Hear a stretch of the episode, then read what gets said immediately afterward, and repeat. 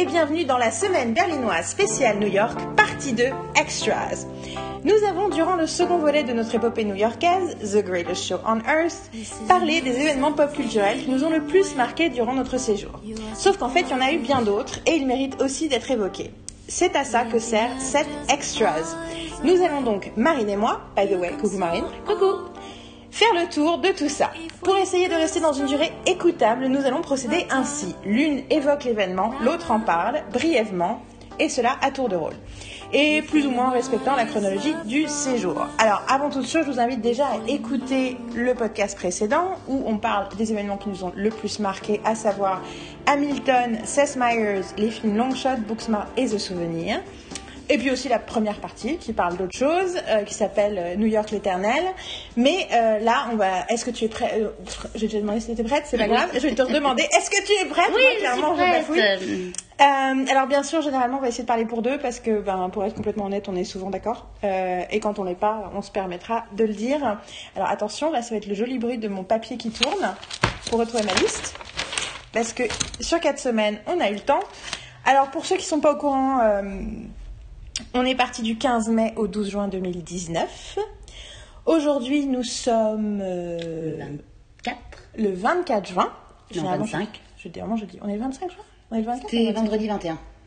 Vendredi 21, nous sommes mardi 25. Absolument. Et on est vachement au courant. Donc c'est encore frais dans nos têtes, c'est pour ça qu'on le fait maintenant. Et on va commencer par les choses qu'on a fait les premiers jours. Je crois que c'est Marine, c'est toi qui commence par évoquer et moi qui parle. On a une longue liste, on vous prévient, donc accrochez-vous, prenez de quoi prendre des notes, respirez, prenez-vous aussi de l'eau, allez aux toilettes avant, attention, vous êtes prêts? Bon, c'est parti. Donc, à notre arrivée à New York, nous avons eu la chance d'avoir le final d'une de nos séries préférées à la télé, donc bien sûr, donc en live, bien sûr. Et donc, on a pu suivre ça en direct. Je dis live et direct, yeah!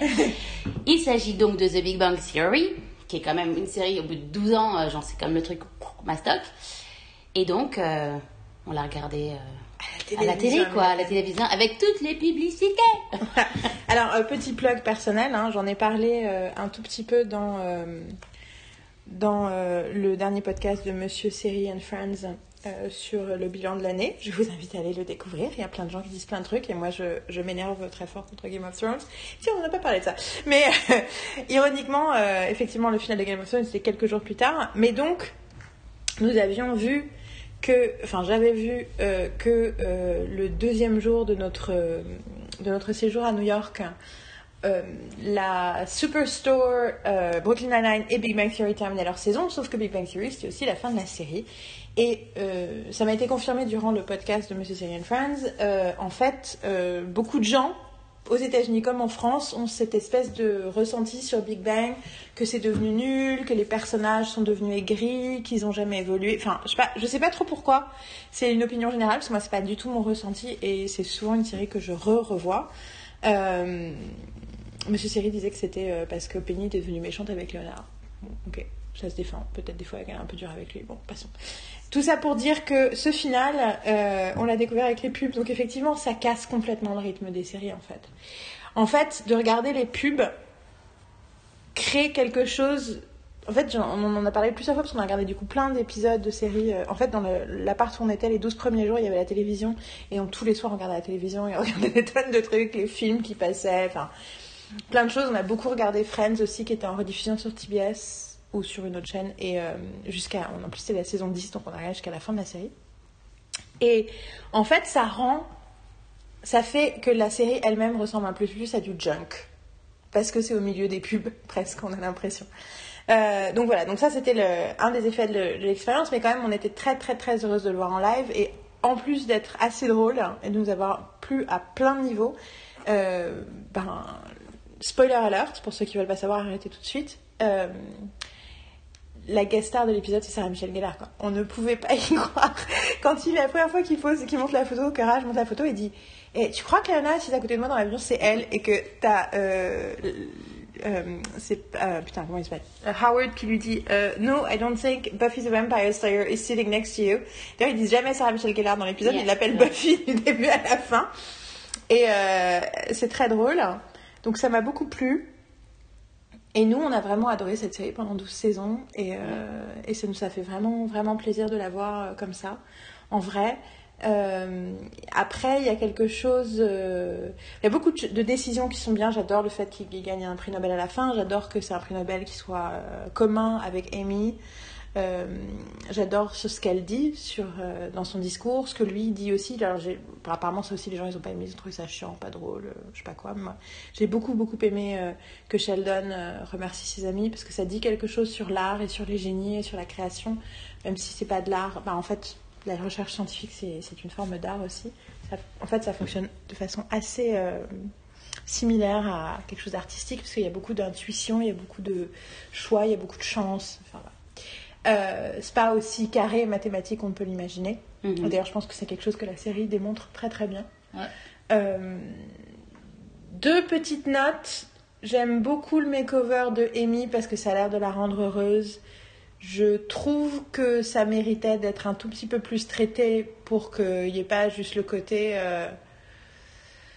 Elle se sent mieux comme ça parce qu'elle est plus jolie, selon les critères extérieurs. Enfin, je sais pas, il y a quelque chose, ça méritait d'être un peu plus clarifié pour pas que ce soit un message normalisant, dérangeant. Mm-hmm. Pareil pour la grossesse de Penny. J'ai une de mes anciennes stagiaires qui m'a écrit hyper énervée et je comprends, moi aussi, je trouve ça vraiment problématique. En fait, qu'à aucun moment, elles disent que, en se découvrant qu'elle était enceinte, elle s'est rendue compte qu'elle avait envie de cet enfant. Parce que ça, c'est tout à fait légitime, qu'elle ne veuille pas d'enfant, qu'ils décident de ne pas faire d'enfant et que d'un coup, elle tombe enceinte et que finalement, ça change la donne, pourquoi pas. Mm-hmm. Mais à une période où, en plus, c'était vraiment au cœur, quand on arrive à New York, c'était vraiment le cœur du moment où tout le monde était en train de dire « Attention, en Alabama, ils viennent de faire passer une loi pour interdire l'avortement. » En fait, où l'avortement est interdit seulement pour les femmes qui savent qu'elles sont enceintes. C'est-à-dire qu'on a le droit d'avorter si on ne sait pas qu'on est enceinte. Bien sûr, parce que c'est le truc que tu fais tous les matins quand je travaille. Je pense que je suis enceinte. Donc, je vais me faire avorter. Non, mais l'idée, c'est je pense que ça veut dire que tu peux t'avoir prendre la pilule en main, en fait. Je pense que c'est ça que ça veut dire. Mais le truc est complètement absurde. Et donc, il y a quand même un truc où l'avortement, c'est un truc dont on parle pas assez sur la télévision américaine. C'est pas assez normalisé. Ça paraît quelque chose de très grave et de très gênant moralement, alors que c'est beaucoup plus compliqué que ça. Et on oublie la nécessité, enfin, le fait que c'est juste quelque chose de médical, en fait, qui est une nécessité souvent, pas seulement pour des raisons de vie ou de mort, parfois pour des raisons autres, multiples et variées, mais c'est une procédure médicale qui devrait être tout à fait normale et facile d'accès. Or, c'est pas le cas, y compris en France, mais bon, du coup... exactement à ce moment-là, montrer cet épisode où elle dit juste « Ah bah, je me suis tombée enceinte, c'est un accident, du coup maintenant je vais avoir un enfant », t'es là « Hello ?» Et à aucun moment elle dit qu'elle est heureuse en fait. Non, exactement. Elle n'a pas l'air malheureuse du tout, mais elle le dit pas. Mm-hmm. Donc voilà, c'est mon reproche. Je suis désolée de faire comme headline après avoir dit « En fait, Big Bang, c'est vachement mieux que les gens pensent. » Après l'épisode reste bien dans le change de par rapport à Sheldon. Ce qui passe par rapport à Sheldon est quand même bien. Oui, le fait qu'il a du mal à vivre avec le changement, le fait que surtout ce moment de l'ascenseur qui s'ouvre qui est assez génial. Il y a plein de petits trucs qui sont des résultats de 12 ans et y compris le fait que la grande fin romantique de Raj, c'est Howard qui va l'arrêter à l'aéroport en disant que c'est son meilleur ami, il faut qu'il reste et pas qu'il épouse une nana. Qu'il comprend pas. Leur as dit qu'il y avait des spoilers avant parce que oui, j'ai dit spoilers. Ceux qui ne veulent pas entendre passer à la suite. Mais après voilà, c'est une série sur laquelle on reviendra parce que c'est une série que je regarde régulièrement sur Netflix. Je regarde des bouts de saison. C'est une série que j'aime profondément, que je trouve assez géniale du début à la fin. Toi aussi, je sais que t'as jamais arrêté d'aimer The Big Bang Theory et c'est une série que je continuerai à défendre. Et je trouve que une fois de plus, les critiques sont un peu un amalgame de choses qui traînent sur internet et que les gens disent un peu à la va-vite sur la série et qui sont devenues l'espèce d'impression générale que les gens avaient sur la série qui n'est pas complètement méritée. Après, c'est vrai que Penny est un peu dure avec la nerd et je pense que c'est dans un contexte plus large, mais pour le coup, si j'avais quelque chose à reprocher, c'est parfois effectivement le fait qu'ils montrent leur relation comme un pis-aller plutôt que... voilà. pas tout le temps, mais de temps en temps ils le font et j'aimerais qu'ils le fassent un peu moins en fait. J'aurais préféré qu'ils le fassent un peu moins. Ouais, moi ça me dérangeait pas plus que ça en fait. Enfin, je veux dire, j'ai pas remarqué que ça. En même temps, Penny elle prend de l'assurance et elle change. Elle change et puis elle travaille beaucoup avec Bernadette, qui est quand même une. Genre. Qui fonce dans le tas quoi. Et, et à partir de là, en plus, elles ont plus de choses à dire en fait. C'est vrai. Elles ont une voix quoi. Alors qu'avant, elles disaient toujours plein de choses. Mais elle savait pas de quoi les autres parlaient, etc. Et puis finalement, elle est devenue part of the group, tu vois, genre. Donc après, le côté dur, etc. aussi, c'est aussi leur dynamique. Ouais. Et lui, he's better because of her. Enfin, il est mieux à cause d'elle, enfin grâce à elle, et vice-versa, quoi. Et finalement, c'est une histoire qui marche. Et ils ont leur dynamique. Et ça leur appartient à eux. Donc après, que les gens n'apprécient pas que ce soit une dynamique ou que l'un est dur avec lui, ben... j'aimerais bien voir leur relation avec leur vie privée, tu vois, comment ils sont, quoi. Ouais. Je sais pas. Surtout, je trouve que tout le monde est un peu dur avec Penny aussi, en fait. Donc, ça paraît normal. C'est effectivement... ils acceptent... ouais. Et on avait dit qu'on ferait rapide. Et là, ça fait, bien sûr, comme d'habitude, beaucoup trop longtemps qu'on parle. Ah là là là là, un jour. Ok, alors passons à la suite. Voilà, c'est The Big Bang Theory. Donc la suite, c'est qu'on était très très heureuse d'apprendre... Enfin, j'étais très très heureuse, je pense. Moi aussi. D'apprendre 1 mois, 2 mois, 3 mois avant notre départ que... Donc on avait prévu le voyage depuis 6 mois et donc... Enfin prévu, on avait pris les billets. Je tiens à préciser qu'on n'avait rien prévu d'autre à part prendre les billets. Fin novembre, Black Friday is my friend. Mais on a commencé à organiser même l'endroit où on allait dormir très peu de temps avant. Par contre, on savait déjà que David Alphen, mon twin, un de mes meilleurs amis, avait été invité par une convention de comics à New York. Juste les 17 et le 18 mai. Donc, miracle, alors que nous étions là. Nous avons donc nous avons assisté à plusieurs panels durant ces 2 jours. Nous sommes allés voir lui et puis d'autres choses. Et Marine, je te laisse en parler. Donc, cet événement s'appelle Queers and Comics Conference. Mm-hmm. En fait, c'est même pas... convention. C'est convention, c'est conférence. Oui, parce que c'était vraiment une conférence. Ouais. Et en gros... Ça se passait dans l'école de New York Visual Arts, c'est ça, Visual Arts School, enfin de School of Visual Arts, je crois que c'est SVA. Et SVA, oui, c'est ça. Et donc un espace très très new-yorkais en fait, une école avec des amphis, enfin des trucs, c'est très sympa. Et en gros, on a assisté, le premier jour, on a assisté donc bien sûr aux 2 panels de David. Donc c'était très sympa, ça nous a permis de rencontrer des gens exceptionnels,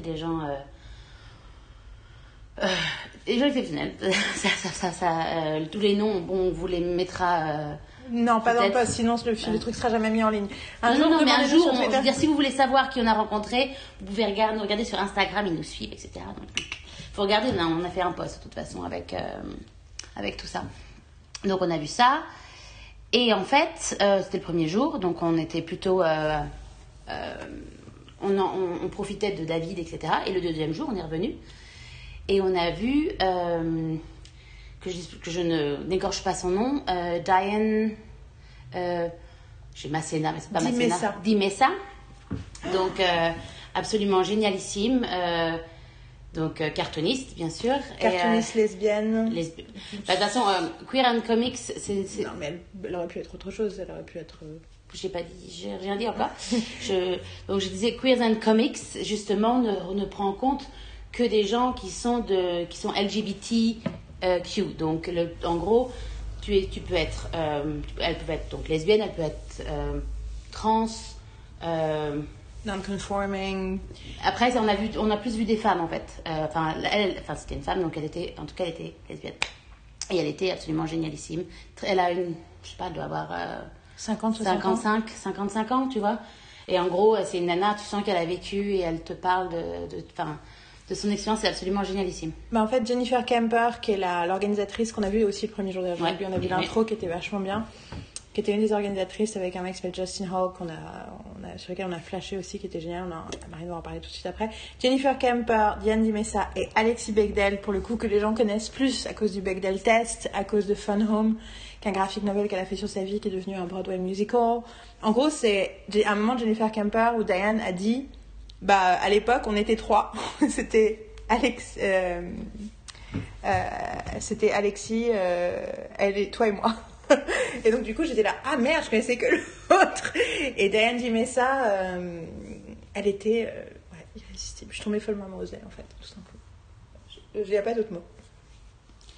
Donc, c'était le premier panel qu'on avait vu. Et en fait, on n'était pas vraiment parti pour faire plein de panels.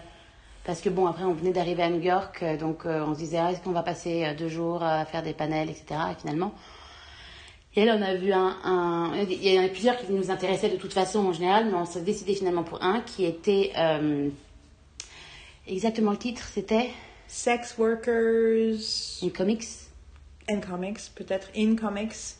Workers in Comics, c'est l'interprétation des sex workers dans les BD en fait. Donc, fait et écrit par des gens qui viennent du milieu en fait, qui sont des sex workers.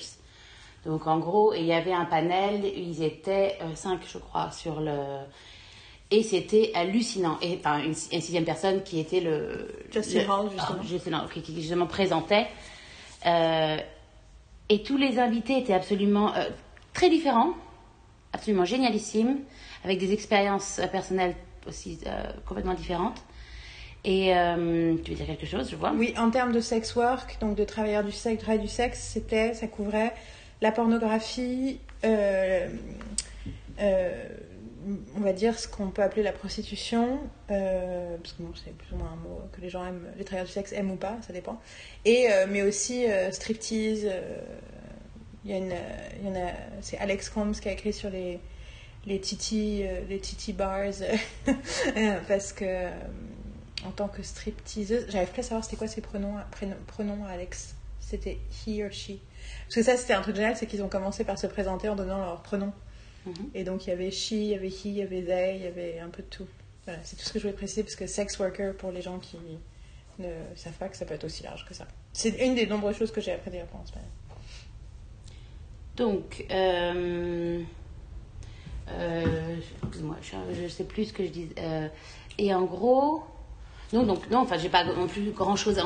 Pas grand chose à dire. Le truc, c'est que c'est effectivement, ça nous a appris beaucoup de choses, ça nous a permis aussi à comprendre beaucoup de choses par rapport aux sex workers, comment avec leur vision en montrant que c'est un travail comme les autres et que ça devrait être vu comme un travail normal et pas comme une perversion ou... Et puis surtout, il y a des gens qui font ce travail parce qu'ils veulent faire ce travail aussi. C'est pas forcément comment ça s'appelle ? Enfin, tu vois, genre on te force à faire quelque chose pour... je sais pas comment le dire. Parce que t'as pas le choix, en fait. Tu vois, je veux dire, enfin, c'est pas... on n'est pas en Thaïlande où les gamins sont... Je dis pas qu'il y a que ça, justement. Je dis qu'il y a une partie de personnes qui sont OK pour ça. Et bien sûr, il y a bien sûr d'autres personnes qui n'ont pas... qui ont a lot of issues. Bah, disons qu'il y en avait une, hein, je crois que c'était... Je sais plus laquelle c'était, en fait. Qui disait que elle fait des comics depuis 20 ans et elle a fait son coming out trans il y a 5 ans. Et en fait, à présent, elle est devenue une cam girl. Donc, une cam girl, c'est les nanas qui... C'est Saturday, ça. En gros, c'est Sonia Saturday ? Je crois. Peut-être. C'est une cam girl, elle est devenue... Oui, t'as raison, Tina Horn, c'est l'autre. Oui, Sonia Saturday, qui nous suit d'ailleurs sur non, je pensais à l'autre, mais c'était Tina Horn, l'autre que j'ai pensé. Sonia Saturday, elle nous suit... Elle nous suit sur Instagram. Oui, elle est très réactive sur... Déjà, dès qu'on poste un truc... Elle est trop cool. Elle est vraiment cool. Et elle disait que donc elle était devenue cam girl, donc les nanas qui se généralement masturbent ou jouent avec des jouets ou contre de l'argent sur caméra, parce que en gros durant sa transition trans, elle n'avait pas vraiment d'autre choix pour travailler. Et enfin, il y a plein d'autres choses comme ça qui disent, qui parlent. Justin Hall il parlait de ça aussi pour. Enfin, oui, je crois qu'Alex Kand aussi. Enfin, il y a plusieurs personnes qui ont parlé du fait que quand, que ce soit pour une transition trans ou qu'un coming out queer, des fois, c'est la prostitution, c'est ou n'importe quel type de travail du sexe est aussi une des rares opportunités de travail qui permettent de gagner sa vie rapidement sans avoir de compétences particulières, sans être diplômé, sans avoir quoi que ce soit. Et quand on t'a jeté hors de chez toi, t'as pas vraiment le choix. Ça ne veut pas dire que justement c'est traumatisant, ça dépend pour qui, ça dépend pourquoi. Il y a bien sûr plein de problèmes d'exploitation. Mais je pense que c'est important d'avoir ces conversations avec des gens qui comprennent ce que c'est, qui ont vécu dans ce milieu et qui ont besoin d'une plus grande visibilité. Parce que c'est très facile d'avoir des espèces de conversations hypothétiques sur ces questions-là de l'extérieur, mais ça mérite d'être, visible de l'intérieur.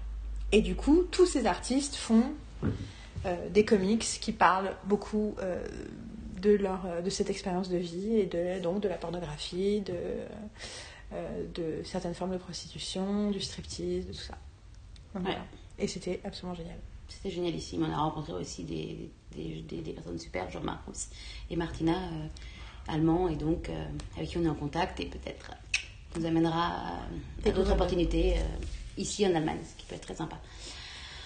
Voilà. Ensuite, donc, après ça, nous avons eu la chance, pendant nos péripéties à marcher, où Yael m'emmenait et me montrait en disant genre attention, tu vas voir. Alors, il y a quelque chose, je te dis rien, mais au coin, il y a quelque chose qui va apparaître et tu me dis quand tu vois quelque chose. Et hop, oups, Public Library, je le paye. Et en fait, derrière le Public Library, il y a le Bryant Park. Et en fait, on s'est dit qu'on allait aller se poser quelques minutes ou un peu dedans, etc. Et bien sûr, à ce moment-là, il y avait, Yael, qu'est-ce qu'il y avait ? Le New York Opera, la troupe du New York Opera qui a commencé à faire la bohème. Gratos dans le parc. Enfin, il y avait une estrade, mais d'un coup on fait ah bonjour, vous êtes bienvenue au Free Opera in the Park de l'Opéra de New York. Nous faisons la bohème. Et j'étais là what. En fait, ça m'a confirmé que je suis pas sûre d'être très fan de la bohème d'un point de vue musical. Mais c'était par contre hyper agréable. Il faisait encore hyper beau. On était vraiment venus s'asseoir 5 minutes et de traîner 15 minutes sur l'herbe, au soleil, en écoutant des chanteurs d'opéra de renommée mondiale, j'imagine. La plupart des gens savaient faire préparer leur pique-nique, sauf tu vois que les gens le savent. Oui, c'est... Surtout que j'ai revu un truc récemment, dans Bryant Park, j'ai revu un épisode de Felicity, où t'as tout un truc où elle va voir un film. Il y a un film qui est en plein air, c'est Charlie Chaplin, et ça se passe dans Bryant Park. Elle est censée aller le voir, ça se passe pas. Et il fait un truc, et j'ai revu le truc, j'ai fait genre, oh, Bryant Park, je sais que c'est... En fait, c'est rigolo parce que j'étais 2 fois à New York et depuis, des fois, ça m'est arrivé de reconnaître des endroits et tout, mais de la façon dont on s'est baladé avec toi cette fois-ci, il y a eu beaucoup plus un côté de découverte de quartiers, de où et quoi, de lieux importants et tout, plus que quand j'étais toute seule. Et du coup, j'ai l'impression maintenant, en revoyant des tonnes de choses, de beaucoup plus situer les choses de façon par rapport à mon souvenir de New York que j'ai fait les fois précédentes. Donc voilà, donc Bryant Park, Opera in the Park, et t'es là, I love this city. Et voilà, bon ça c'était déjà le lundi d'après, donc on avait déjà passé quelques jours. Oui, surtout qu'on était là-bas parce que la Public Library était fermée en fait quand on arrivait. Oui. On voulait pouvoir arriver juste, et ça fermait à 6h je crois, ouais, c'est ça. Et donc... finalement, on a commencé à rentrer dedans et puis, en fait, on faisait les tours de couloir et on disait genre, where is it? Parce qu'en fait, il y a une autre public library de la ville qui était en construction. Donc cette bibliothèque-là est hébergée dans les sous-sols de la New York Public Library. Et c'est là qu'on a eu accès, en fait. Et moi, j'étais là, mais ça ne ressemble pas du tout à la Public Library. Donc, j'ai gentiment... Donc, on a vu les dessous de la Public Library. Exactement. Voilà. Donc ça c'était Opera in the Park. Le lendemain, on a fait un truc vachement plus exceptionnel. Nous avons vu notre premier Broadway show qu'on attendait depuis toute notre vie peut-être, et pas des moindres. Et là, du coup, je vais te laisser dire le titre, Marine. The Book of Mormon. Et donc avec, on a joué, grâce à David qui nous a commencé à nous parler des sites sur lesquels il jouait lui pour essayer de gagner des places. Je pense que jouer, il faut expliquer un peu parce que I'm on it. Et en gros, tu t'inscris sur des sites afin d'avoir la possibilité de gagner des places. Donc pour The Book of Mormon, ça s'appelle Lucky Seat, par exemple. Et ça te permet d'avoir 2 places. Tu mets les dates, etc. Et en fait, tous les jours, tu reçois un mail. Faut vraiment te choisir parce que quand il gagne les places, je pense que tout le monde croit que c'est gratuit. J'ai pas fini. Ah non, mais si tu dis pas que... Oui, mais laisse-moi finir, laisse-moi parler. Ah. Donc ça s'appelle Lucky Seat. Et en gros... tu peux t'inscrire tous les jours et en gros, pour The Book of Mormon, tu dois payer ces $35 en fait par ticket plus les fees en fait. Donc au final, tu t'en sors pour $35 quoi. Donc c'est vraiment le truc super, enfin $40 grand maximum. Et donc, et bien sûr, c'est tous les jours tu reçois tous les jours ou tous les 2 jours, ça dépend, tu reçois un mail qui dit « Malheureusement, vous n'avez pas gagné », etc. Tu peux faire ça pour Hamilton, tu peux faire ça pour pas mal de comédies musicales et en fait j'ai reçu un mail en disant genre vous avez gagné donc le droit de voir The Book of Mormon mardi soir ouais.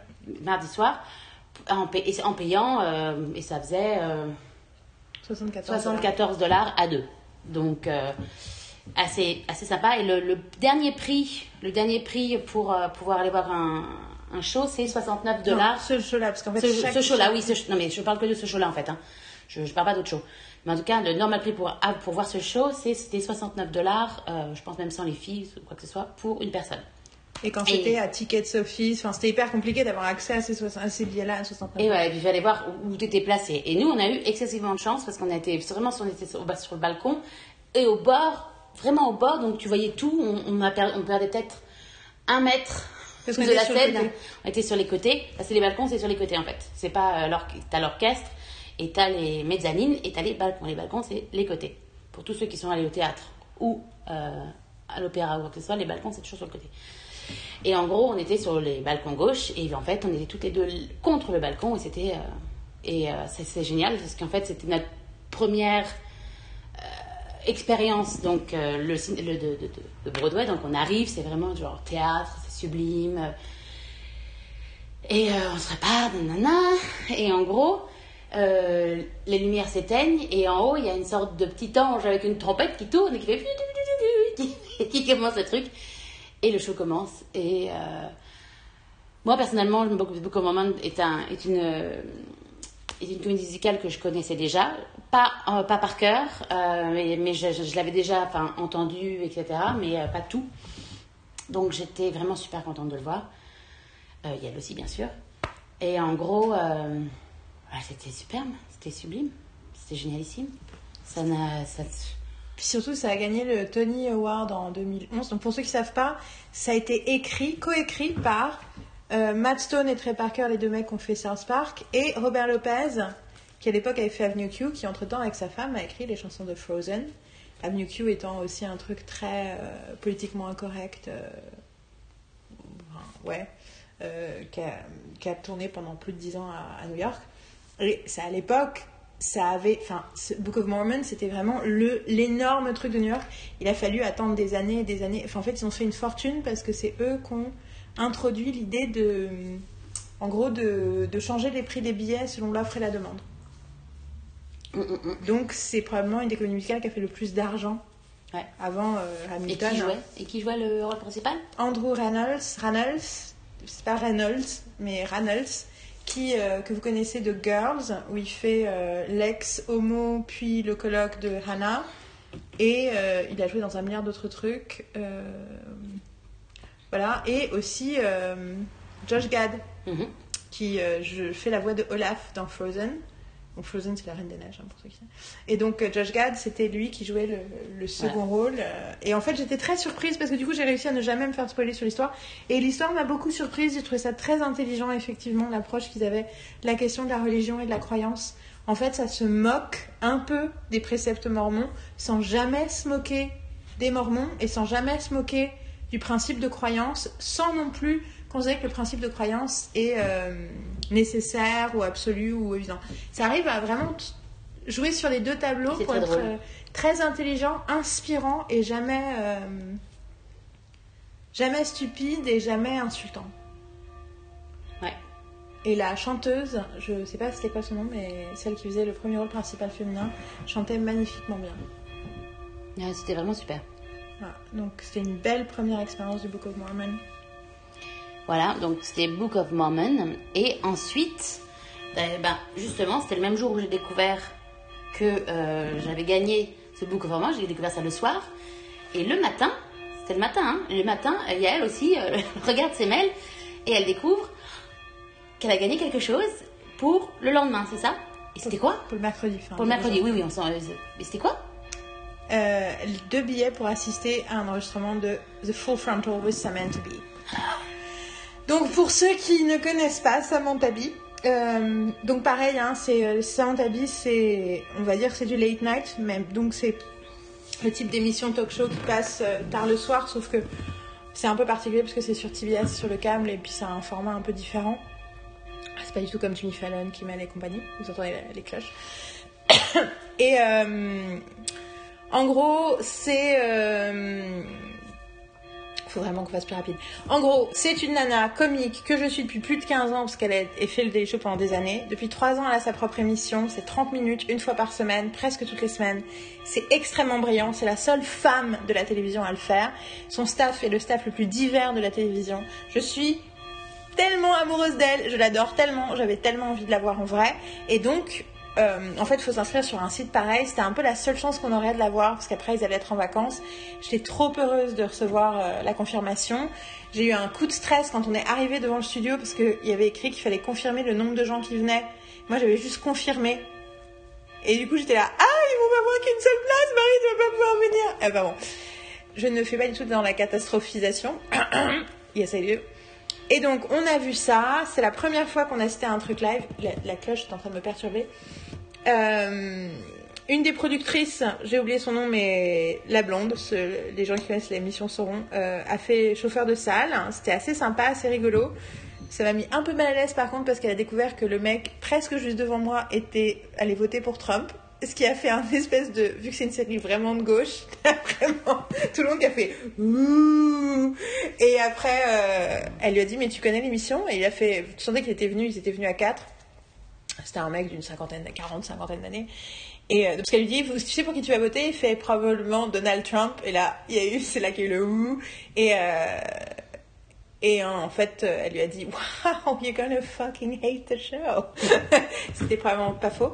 Donc ça m'a mis un tout petit peu mal à l'aise pendant toute l'émission que ce mec soit là. Je sais pas trop pourquoi. J'avais l'impression qu'il allait réagir ou je sais pas. Alors qu'il était tout à fait silencieux et il a rien dit. L'émission était super. Samantha Bee était extrêmement professionnelle, charmante, douce, intelligente. Tu sens le professionnalisme. Je sais pas, il y a un truc, il y avait des nanas partout, tout le temps. C'était juste un vrai bonheur de voir qu'en vrai... Je sais pas, il y avait quelque chose de très... plaisant de voir en vrai se faire quelque chose que j'admire depuis tant d'années. Voilà. Ouais. Moi, c'est notre première expérience de airing, de TV airing. De taping, ouais. Ouais, taping. Et en fait, avec l'organisation, et c'est là que j'ai eu mon premier orgasme d'organisation. Oui, c'était d'ailleurs le truc le mieux organisé. Toi, à un moment, tu m'as vraiment fait... Oh mon Dieu, j'adore. Il y en a deux qui m'ont fait se lever au moment. Je fais non. C'est pas vous. Oh, thank you. Parce que vous remercier, j'ai vraiment pas genre foutu une tape comme ça serait passé ici. Non, mais c'est vraiment la queue partout. Mais la queue était dans l'ordre. Ils nous faisaient asseoir dans un certain ordre. Ils nous demandaient combien on était. Ensuite, ils faisaient monter les gens par 10. Ils nous faisaient nous mettre en escargot dans l'ascenseur pour être sûr que les premiers arrivés sont vraiment les premiers assis. Et vous ressortez comme vous êtes rentrés. Ok. Et les gens sont super. Et Marie était là. Ah, c'est trop bien. Oui, on va y arriver. C'est toi qui vas y arriver d'ailleurs. Donc voilà, ça c'était Samantha Bee et c'était génial. Nous sommes ensuite partis upstate, donc nous allons dans la campagne de l'État de New York, chez des amis qui habitent dans une baraque absolument géniale quand ils sont upstate. Très très très agréable.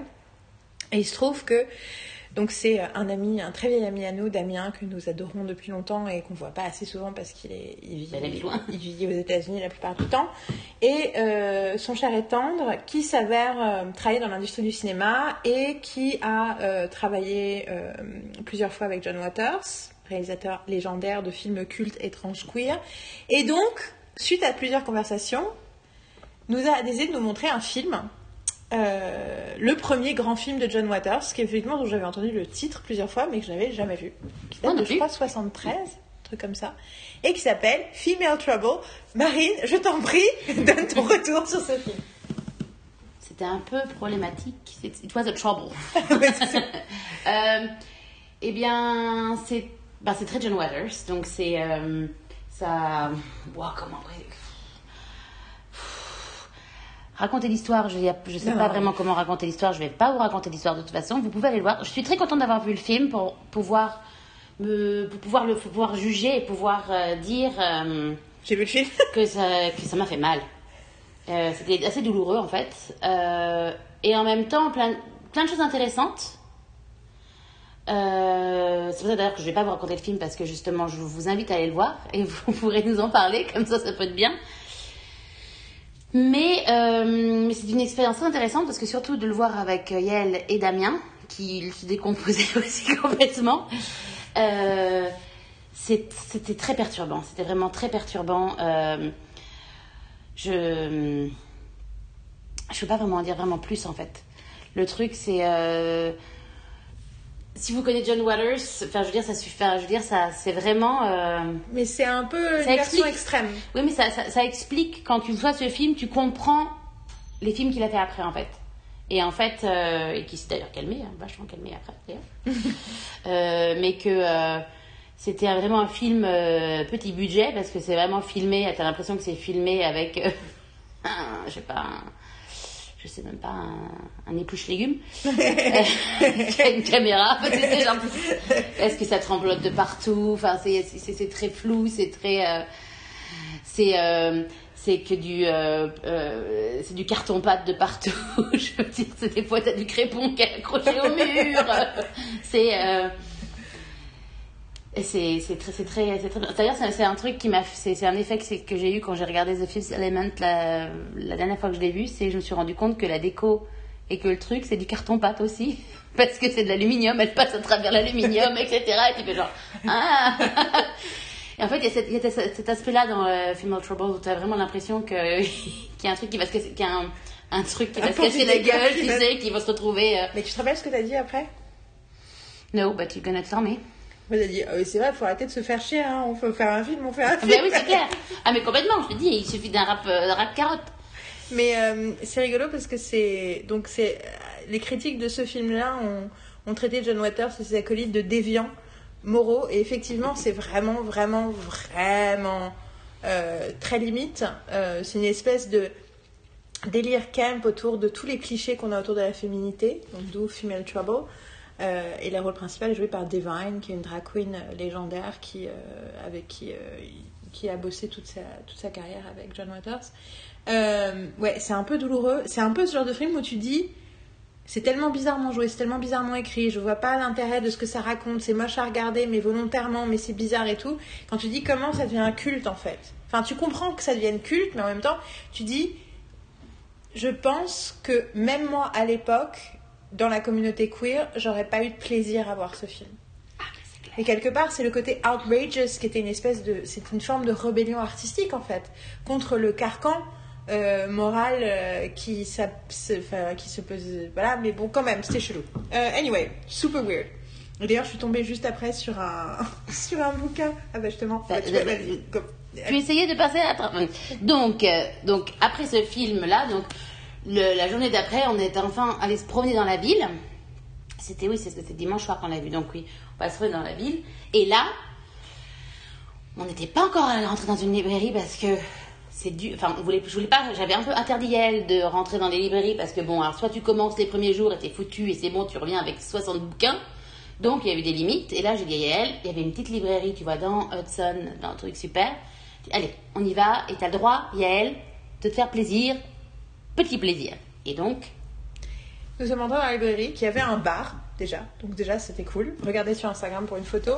Et donc j'ai commencé. Donc je tombais sur un bouquin il y avait une série de bouquins sur. J'ai regardé les bouquins sur le cinéma. Il y avait une série de bouquins sur les films importants.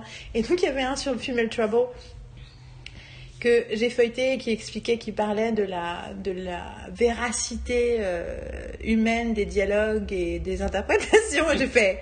What? C'était particulièrement, j'étais là. Mais définitivement, des fois, le regard sur certains films, on ne comprend pas. Et je suis tombée sur d'autres trucs. J'ai acheté des bouquins. Je sais plus exactement ce que j'ai acheté. J'ai acheté le bouquin d'Adam Savage, qui est un mec que je suis depuis longtemps. Look It Up, Travel Project, Adam Savage. Il écrit des choses. Il a fait une chronique de cœur et conseils depuis plus de 30 ans dans plein de publications. Enfin, c'est un type que j'adore. Et donc, j'ai fini par acheter son bouquin, qui s'appelle American Savage, je crois, et que je voulais m'acheter depuis longtemps. Et je suis tombée, j'ai craqué, je n'ai pas craqué pour Brené Brown une fois de plus, parce que pourtant il y en avait, mais je suis tombée sur un bouquin sur, en fait, l'écriture d'essais personnels, ou en fait l'écriture de choses à la première personne. Comment écrire à la première personne, et j'ai un peu feuilleté, et il y avait, c'était hyper intéressant parce qu'il y avait c'était une nana, et j'ai essayé d'acheter que des bouquins sur l'écriture écrits par, en fait, j'ai essayé d'écrire que, je me suis acheté pratiquement que des bouquins écrits par, en fait, pas d'hommes blancs hétérosexuels, je pense. Pas que j'ai quelque chose contre eux comme d'habitude, mais plus parce qu'on a tendance à aller voir les choses qui sont plus visibles sont les hommes blancs hétérosexuels, et donc je voulais essayer d'aller toujours vers les femmes, et j'ai fait une exception avec un dramaturge irlandais. Mais dont je parlerai plus tard. J'ai oublié son nom. Mais en tout cas, voilà. Mais sinon, donc, j'ai acheté des trucs. Donc là, je regardais les trucs écrits par les femmes, et j'ai vu que c'était une femme, mais j'ai pas vraiment fait gaffe à son nom. Et j'ai regardé l'intérieur, et il y avait plusieurs trucs qu'elle racontait, où elle parlait de différences entre des textes écrits en français, en allemand et en anglais, et de comment on manipulait le jeu et l'expérience personnelle. Et j'étais là, waouh, c'est pour moi, quoi. Parce que je suis comme vraiment en train d'essayer d'écrire plus de choses comme ça. J'avais, juste avant de partir, écrit un article, plugin, autre, pour les écrans terribles, hein, sur mon rapport à l'écriture, notamment à la critique de cinéma, que je serais très heureuse que vous lisiez. Et donc avec l'idée de se réapproprier mon histoire et de parler de mon histoire et d'aller encore plus vers une écriture du jeu, je voulais absolument l'acheter. Et bon voilà, j'ai adoré cet endroit. Je me suis acheté aussi un cahier, machin et tout. Mais ce qui était très drôle... Cahier. Marine adore comme je prononce cahier, parce que je le prononce bizarrement apparemment.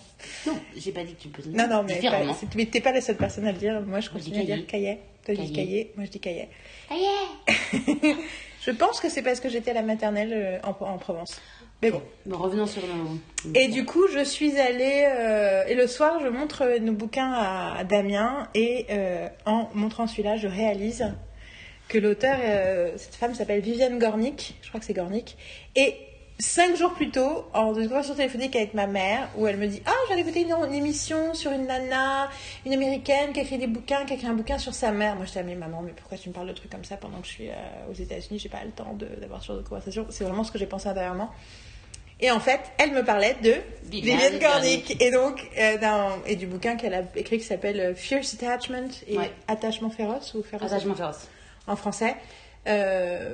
Qui a été écrit dans les années 60, je pense. Donc apparemment il y a tout, enfin bon, j'ai pas encore lu ce truc là, mais l'autre bouquin avait l'air bien, et je me suis dit c'était un miracle.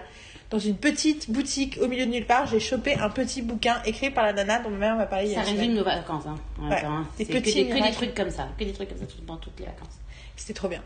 Mais voilà, donc Vivian Gornick, Fierce Attachment, faut que je le lise un jour, mais en tout cas, ce bouquin sur le First Person Narrative est déjà assez passionnant. Je ne l'ai que feuilleté pour l'instant, mais voilà, c'était notre petite aventure bibliothèque, enfin, première aventure libresque. Ensuite, nous sommes rentrés en ville et nous avions... on a vu Hamilton, blablabla, mais nous avions aussi... essayer de nous inscrire à d'autres émissions, enregistrements d'émissions sur les sites publics, dont donc vous l'avez parlé de One Iota, le truc sur lequel on a réussi à s'inscrire pour Seth Meyers, mais Marine s'était aussi inscrite pour The View. Et The View, donc c'est l'émission qui est présentée par, c'est que des femmes en fait, que des présentatrices, et la principale étant Whoopi Goldberg. La démoindre. Et je connais pas tout le nom des autres. En tout cas, il y a quand même la fille McCann dedans.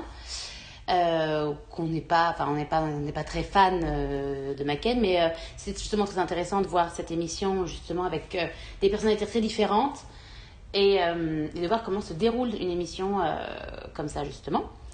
Et l'invité de l'émission, c'était Mindy Kaling. Donc on a vu Mindy Kaling, quand même, je vous le dis quoi. Genre ah! Et elle est aussi fabuleuse et sublime. Enfin fabuleuse, sublime, comme quand tu la vois à la télé. Elle est exactement comme ça. Elle est papette. T'as l'impression qu'elle a bougé de l'écran, qu'elle est devant toi. Elle était sublime. Elle a sa voix sur tout. On est encore plus amoureux d'elle qu'avant, quoi. Elle est parfaite. Voilà. Et il y avait son papa qui était là au premier rang. C'était super mignon. Et donc l'émission, c'était complètement différent des émissions dont on a déjà parlé, parce que là c'est vachement plus comment dire, c'est un journée déjà. C'est journée, oui, c'est journée. C'est pas un late night, et donc c'est beaucoup plus. Et puis surtout il y a pas qu'un présentateur, donc en fait c'est pas elles sont 4 ou 5, 5, elles sont 5, donc faut pouvoir donc finalement quand tu vois comment ça se passe, c'est super, parce que perso, les reprises, etc., il n'y en a pas des masses, quoi. Je veux dire, ça se fait quand même assez... c'est un bloc et elles sont nickel, quoi. Donc, c'était le deuxième enregistrement de la journée, en plus. Oui, parce qu'on était le jeudi, ouais. Et qu'il y avait jeudi et vendredi. C'était pour le jeudi et le vendredi, en fait. Il y avait déjà eu celui d'avant avec RuPaul, qui était pour le jeudi soir, j'imagine, et nous, c'était pour le vendredi soir. Mais pas vendredi soir, parce que c'est dans l'après-midi, comme je disais. Oui, dans l'après-midi, vendredi, quoi. Voilà, un jour je vais me reprendre. Donc voilà, et en gros, super, la nana, la chauffeuse de salle était génialissime aussi. Elle était directe, witty. Qu'est-ce que t'as? Spirituel. Witty, c'est spirituel? Littéralement, ça veut dire spirituel. Ah, mais je trouve pas que c'est bien spirituel. Wit, c'est. Oui, l'esprit. Je trouve pas, mais witty, mais je avoir trouve... de l'esprit, c'est tu as wit. Ouais, mais je trouve ça nul en français. Yeah. Witty, c'est ça a un côté plus. Oui, je vois ce que tu veux dire. C'est un truc. En tout cas, elle a un côté électrique. Tu vois ce que je veux dire? C'est elle avait une énergie débordante et elle était super. Elle était vraiment super. D'ailleurs, elle avait ses cartes de visite qu'elle donnait à tous les gens, qui lui parlaient. Elle donnait une parce qu'on est allé la voir à la fin pour lui dire qu'elle faisait un super boulot et donc. En plus, elle a fait danser les mecs. Elle a fait des danses. Oui, d'ailleurs, parce que en plus, ce qui est drôle, c'est qu'à chaque fois qu'on va avoir une émission, c'est que tu peux être sûr qu'on rencontre au moins 2 personnes dans la queue, dans l'attente, etc. On se connecte avec certaines personnes. Et là, on s'est connecté quand même avec un mec qui s'appelle, j'ai oublié son nom, on a mis avec lui maintenant d'ailleurs. Qui est un nom indien. Oui, mais qui est d'origine indienne et sa mère, qui était de New Delhi, était venue juste pour quelques jours et pour venir à The View pour voir Mindy Kaling, quoi, quand même. Je pense pas qu'elle est venue pour voir Mindy Kaling, mais je pense que... Mais elle est restée plus longtemps, mais elle est venue pour ça, oui. C'est vrai ? Ouais, c'est ce qu'elle l'a dit. À un moment donné, elle a dit, genre, ils ont prévu le voyage parce que justement, il avait des places et elle est venue pour voir Mindy Kaling.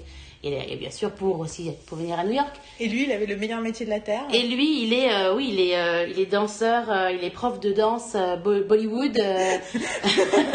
Et en gros, ils se sont retrouvés... et en plus, il disait qu'il avait... Alors, je pense pas qu'il y ait des gens qui le connaissent qui vont suivre le truc, mais en tout cas, il a dit qu'il allait chez le docteur pour pouvoir venir à son boulot, pour pouvoir venir à l'émission, donc il fallait qu'il soit discret. Il s'est retrouvé bien sûr au premier rang. Donc le truc le plus discret que tu peux, genre avec sa mère, premier rang. Donc et à un moment donné, donc la chauffeuse de salle a commencé à lui parler et il s'est mis à danser et à faire un truc. Enfin c'était sublime. Enfin voilà, hop. Après il y en a un autre qui a dansé, qui avait lui, il avait changé ses chaussures, il avait des talons aiguilles. Il n'a pas changé ses chaussures, il avait des talons aiguilles, je pense, déjà dehors. Hein. Dehors, je sais pas. En tout cas, moi, j'ai eu l'impression qu'il avait changé ses chaussures à un moment donné, en fait. Et en gros, il avait des talons aiguilles, il a commencé à danser sur Single Lady. Waouh! Ça a fait genre furie. Ça chauffait super. Il a fini par terre, les jambes en l'air. Le match était là. Wow. Et après, ils ont demandé une deuxième danse. Ça a bien chauffé la salle. Et voilà, et puis... Donc déjà, ça te met... c'est une ouverture par rapport au truc. C'est genre, waouh, ça te... ça passe.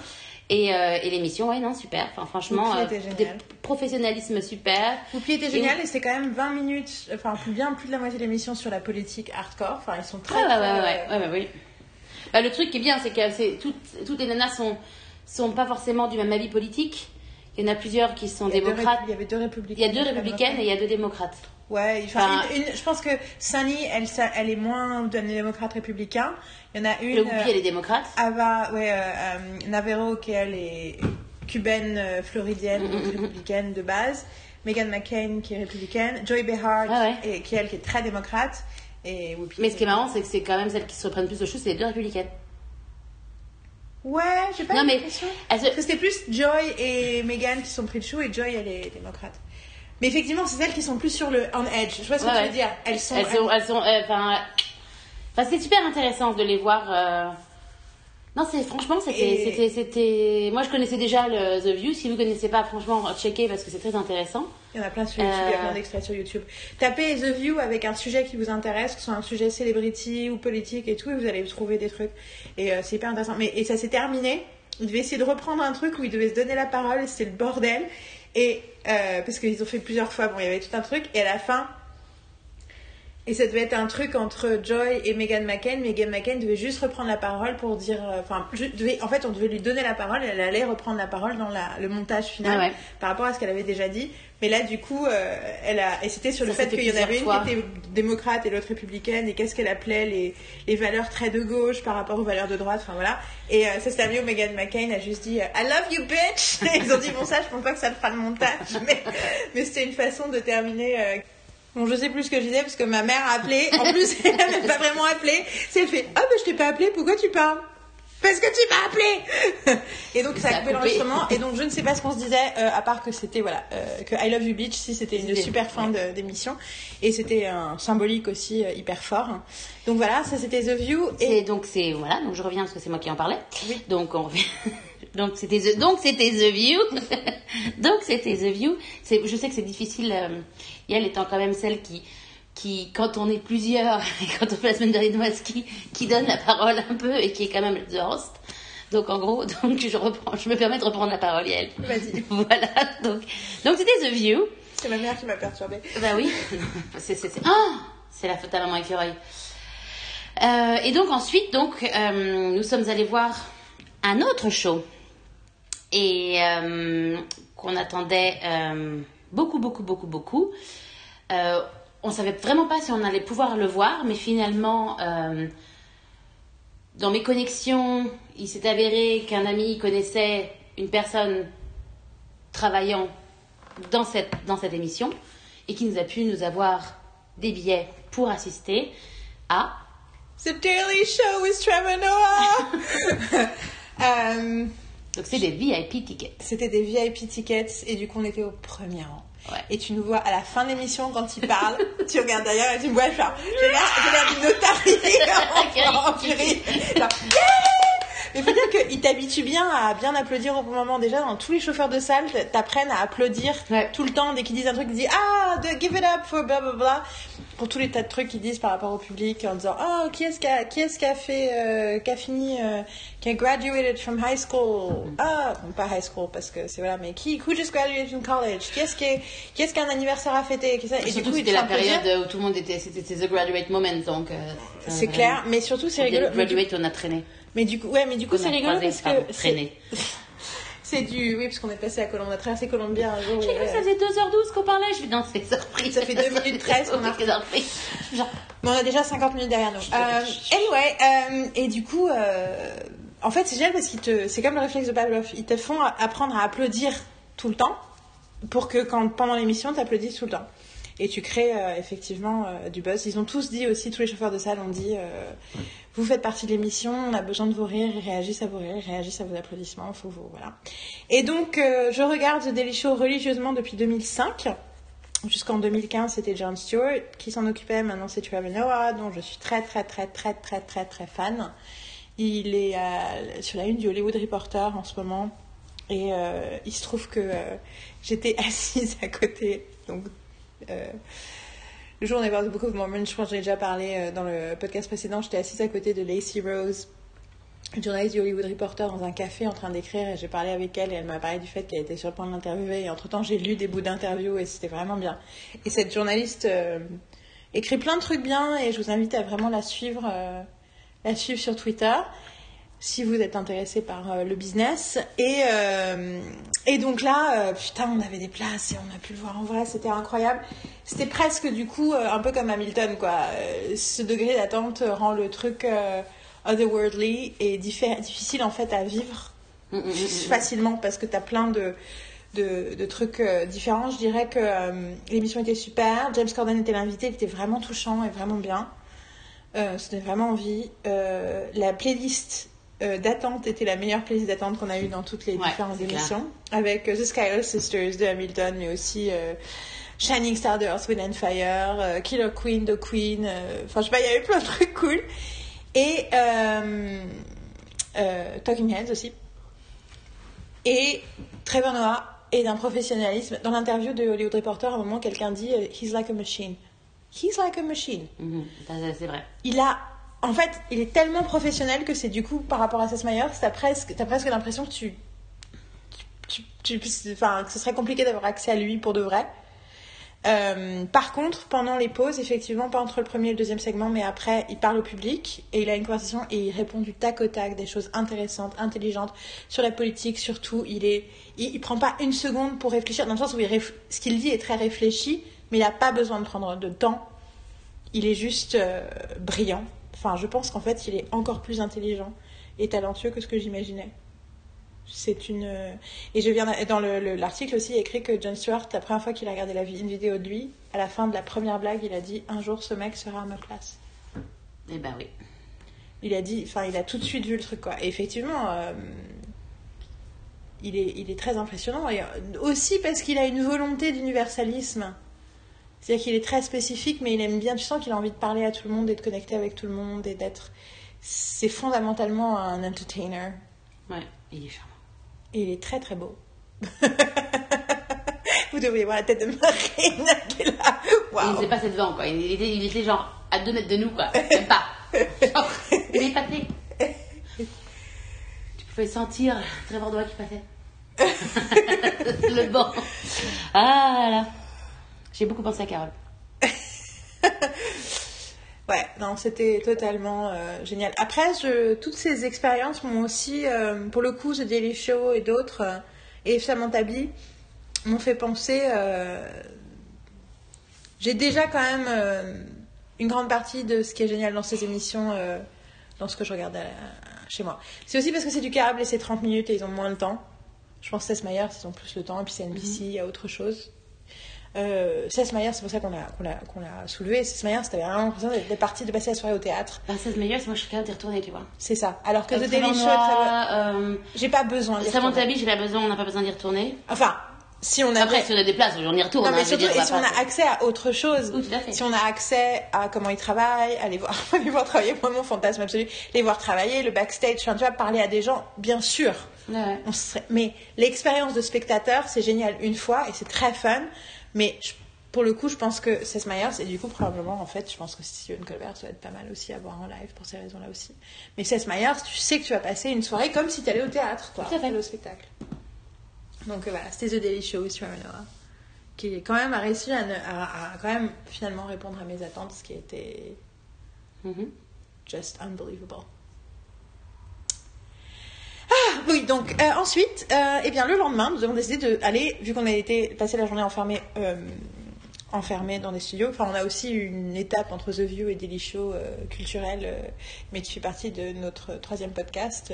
On va parler de People and Food. Spoiler alert.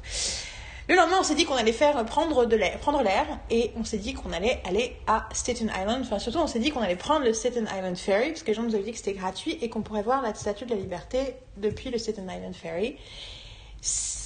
Voilà, c'était le début d'une grande aventure, Marine.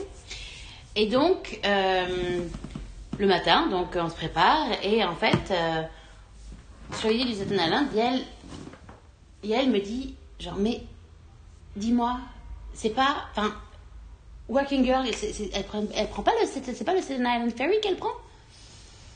Et donc, petite pensée, etc. Et elle va prendre sa douche. Je me retrouve dans la chambre, je prends mon iPad, et je cherche sur Internet Staten Island. Effectivement, Working Girl, ça se passe à Staten Island. Elle prend le Staten Island Ferry pour aller travailler et habiter donc à Staten Island directement. Et donc je vais justement donc, sur ce site et je vois un super site qui me montre... les lieux de tournage de certains films. Et donc, je vois un autre film qui apparaît sur la droite et qui est « Recherche Suzanne désespérément ». Et en gros, je me dis, ah oui, merde, c'est vrai que c'est New York. Donc hop, je check, etc. Et je vois que tous les buildings et tous les lieux, c'était à peu près là où on était avant la première période de notre séjour. Mais que tous les lieux ont disparu depuis parce que ça a été rénové, c'était dans les années 90, enfin c'était... 80, oui, non, ce que je veux dire, c'est que depuis les années 90, tout a été changé dans les années 90, donc... Parce que c'était un quartier pauvre à l'époque, et maintenant c'est devenu un quartier extrêmement riche. Donc. Tout à fait, donc en gros, la plupart des trucs ont disparu, et en fait, il y avait par contre la scène du début qui se passe... qui se passe à The Battery, un parc et The Battery, etc. Je me suis dit, ça serait, et j'ai pensé intérieurement, je me suis dit, ça serait bien qu'on aille le voir parce que c'est quand même super important, etc. Donc je dis, Gaëlle revient de la salle de bain, je lui dis, tu avais raison, cette scène là, c'est le truc, et je lui dis, et tu sais aussi, c'est aussi un autre film, enfin il se passe un truc par rapport à ce bateau, parce que je vois le bateau orange, je me dis genre, et c'est quoi le film qui a aussi tourné sur celui-là? Enfin, c'est pas avec les voitures, mais... Ah oui, Spider-Man. Homecoming. Donc, les trucs super importants. Donc, on se dit, super, on va prendre ce ferry qui est quand même super important pour nous. Et donc, on prend le métro, etc. On est super décidés, etc. Et en gros, on a pris un peu de temps pour partir, parce que des fois, on traîne un petit peu. Mais il y a toujours des bonnes raisons. Et tout s'explique toujours très bien. Et en gros, on arrive à la station... On sort, et là, qu'est-ce qu'on voit? Directement à notre droite. The Battery! Voilà, et donc on se retrouve à voir le parc de recherche inespérément. Et on fait genre, donc c'est super. On n'avait pas vraiment le temps de se promener dedans parce qu'il fallait quand même qu'on aille attraper le ferry. Là, il y a un mec qui essaye de nous vendre des billets pour aller voir la Statue de la Liberté en disant que le Staten Island Ferry. Il passe, c'est à 2 à 5 miles loin de la Statue de la Liberté, tu la vois pas, et tu vois rien. Donc en gros, tu vois que Brooklyn Bridge. Que d'ailleurs tu vois pas vraiment. Et en gros, on dit non, il faut qu'on aille à Staten Island parce qu'on a un rendez-vous à Staten Island. Ah ok, bon, on va passer par là. Ok, donc on est allé. Donc, et on est arrivé, on est monté dans ce bateau. Et en fait, le truc c'est incroyable parce que c'est vraiment une grosse station. Un gros building en verre, tu rentres et tu montes des escalators. Et là, il y a une grande porte en verre avec marqué Staten Island Ferry. Et tout le monde est devant, on attend, ça s'ouvre et tu rentres. Et moi, ça m'a vraiment donné... ça m'a rappelé plein de souvenirs par rapport à Hong Kong où on prend le ferry aussi pour aller des terres jusqu'à Hong Kong Island. Nouveau territoire à Hong Kong Island, pardon. Et en gros... Et donc c'était super, on était sur un côté et on est passé à côté de la Statue de la Liberté qu'on a très bien vue. Merci, vous avez posté la photo sur Instagram. Et c'était très, c'est marrant parce que c'est très foggy, enfin il y a du brouillard, tu vois, parce que c'est vraiment, c'est l'eau quoi. Et en gros, et on est arrivé de l'autre côté et on s'est promené, on a vu une super avenue qui s'appelle Hamilton Avenue, donc nous avons marché dans Hamilton Avenue. On a vu un mémorial par rapport au mémorial du 11 septembre. Là, pour regarder les photos de Yael pour son jour 24. Voilà, le jour 24 sur Instagram, vous allez voir tout. Comme ça vous donne une vision par rapport. Je pense que je vais faire un deuxième en plus parce que j'ai mis que les photos en long. Bon. Et je vais prendre les photos en large parce qu'il y en a d'autres qui sont... Ok, donc elle va en faire un deuxième. Une de toi en train de prendre une photo de la Statue de la Liberté. Ok. Pas mal. Et donc ça. Et donc c'est très sympa. On a beaucoup aimé Staten Island, on a vu il y a des très belles baraques. Elle a vu la maison de ses rêves, où elle est prête à s'installer. Faut juste qu'elle parle au mec qui habite dedans. Voilà. Et après, on est rentré tranquillou. Enfin, on l'a repris. En plus, il y avait beaucoup de monde de retour, donc on s'est retrouvés à l'arrière. On était toute seule.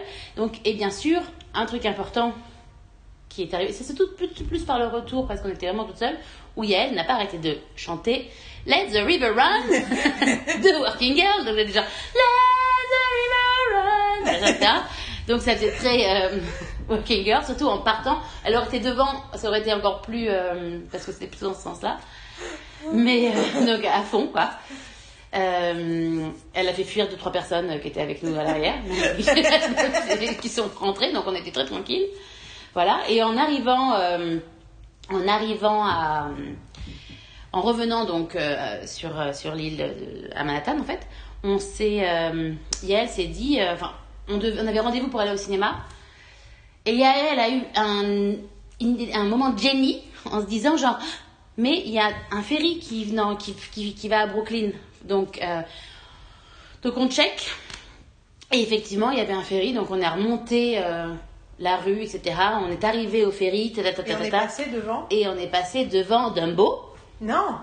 Bah si. Non, oui, non, mais avant, en allant de la station de Staten Island Ferry jusqu'au East River Ferry. Oui, oui, et avant, on passe. Bah, c'est marrant parce qu'en plus, je viens de voir, j'ai regardé Force the People, j'ai fini Force the People, et à un moment donné, ça se termine avec une vue hélicoptère de Manhattan, le bas. Donc j'ai fait une capture d'écran, je l'ai regardé, j'ai fait genre, oh là, c'est le Staten Island Ferry. Et donc on passe et on voit, il y a une piste d'atterrissage. Une toute petite piste d'atterrissage. Et oui, j'y arrive. Pour les hélicoptères, en fait. Et là, je dis à Yael, oh, et là, c'est la scène d'un Walking Girl où comment elle s'appelle, Sigourney Weaver arrive après son accident avec son gros gorille et qu'elle le balance. C'est là que c'est filmé. Donc, c'était Walking Girl Day, complètement. Et après, on a pris le ferry... pour aller à Brooklyn, enfin à Williamsburg, quoi, en fait. Donc on a fait plusieurs arrêts, c'était très sympa. Donc on a vu Dumbo, on avait tout le coin, on est passé sous le Brooklyn Bridge. C'était super, on était assis à côté de gens très sympathiques. À chaque fois qu'on est quelque part, de toute façon on papote avec les gens d'à côté. Et voilà. Et donc c'était super. Et après on a retrouvé Damien pour aller au cinéma, dont on parle déjà dans la première partie du podcast. C'est ça. Voilà. Le truc que je voulais te demander, c'était juste que oui, t'as regardé un autre film qui se passait à New York. Oui, tout à fait. En fait, j'avais séjour, en restant sur cette thématique. Sur cette thématique, j'avais préparé quelques films sur mon iPad pour le soir quand on a passé quand même 4 semaines ensemble, donc il y a des moments où on avait quand même besoin d'avoir un petit moment de solitude, surtout qu'on était toujours dans la même chambre. Et donc hop, et je me suis mis à regarder Quand Harry rencontre Sally, en fait.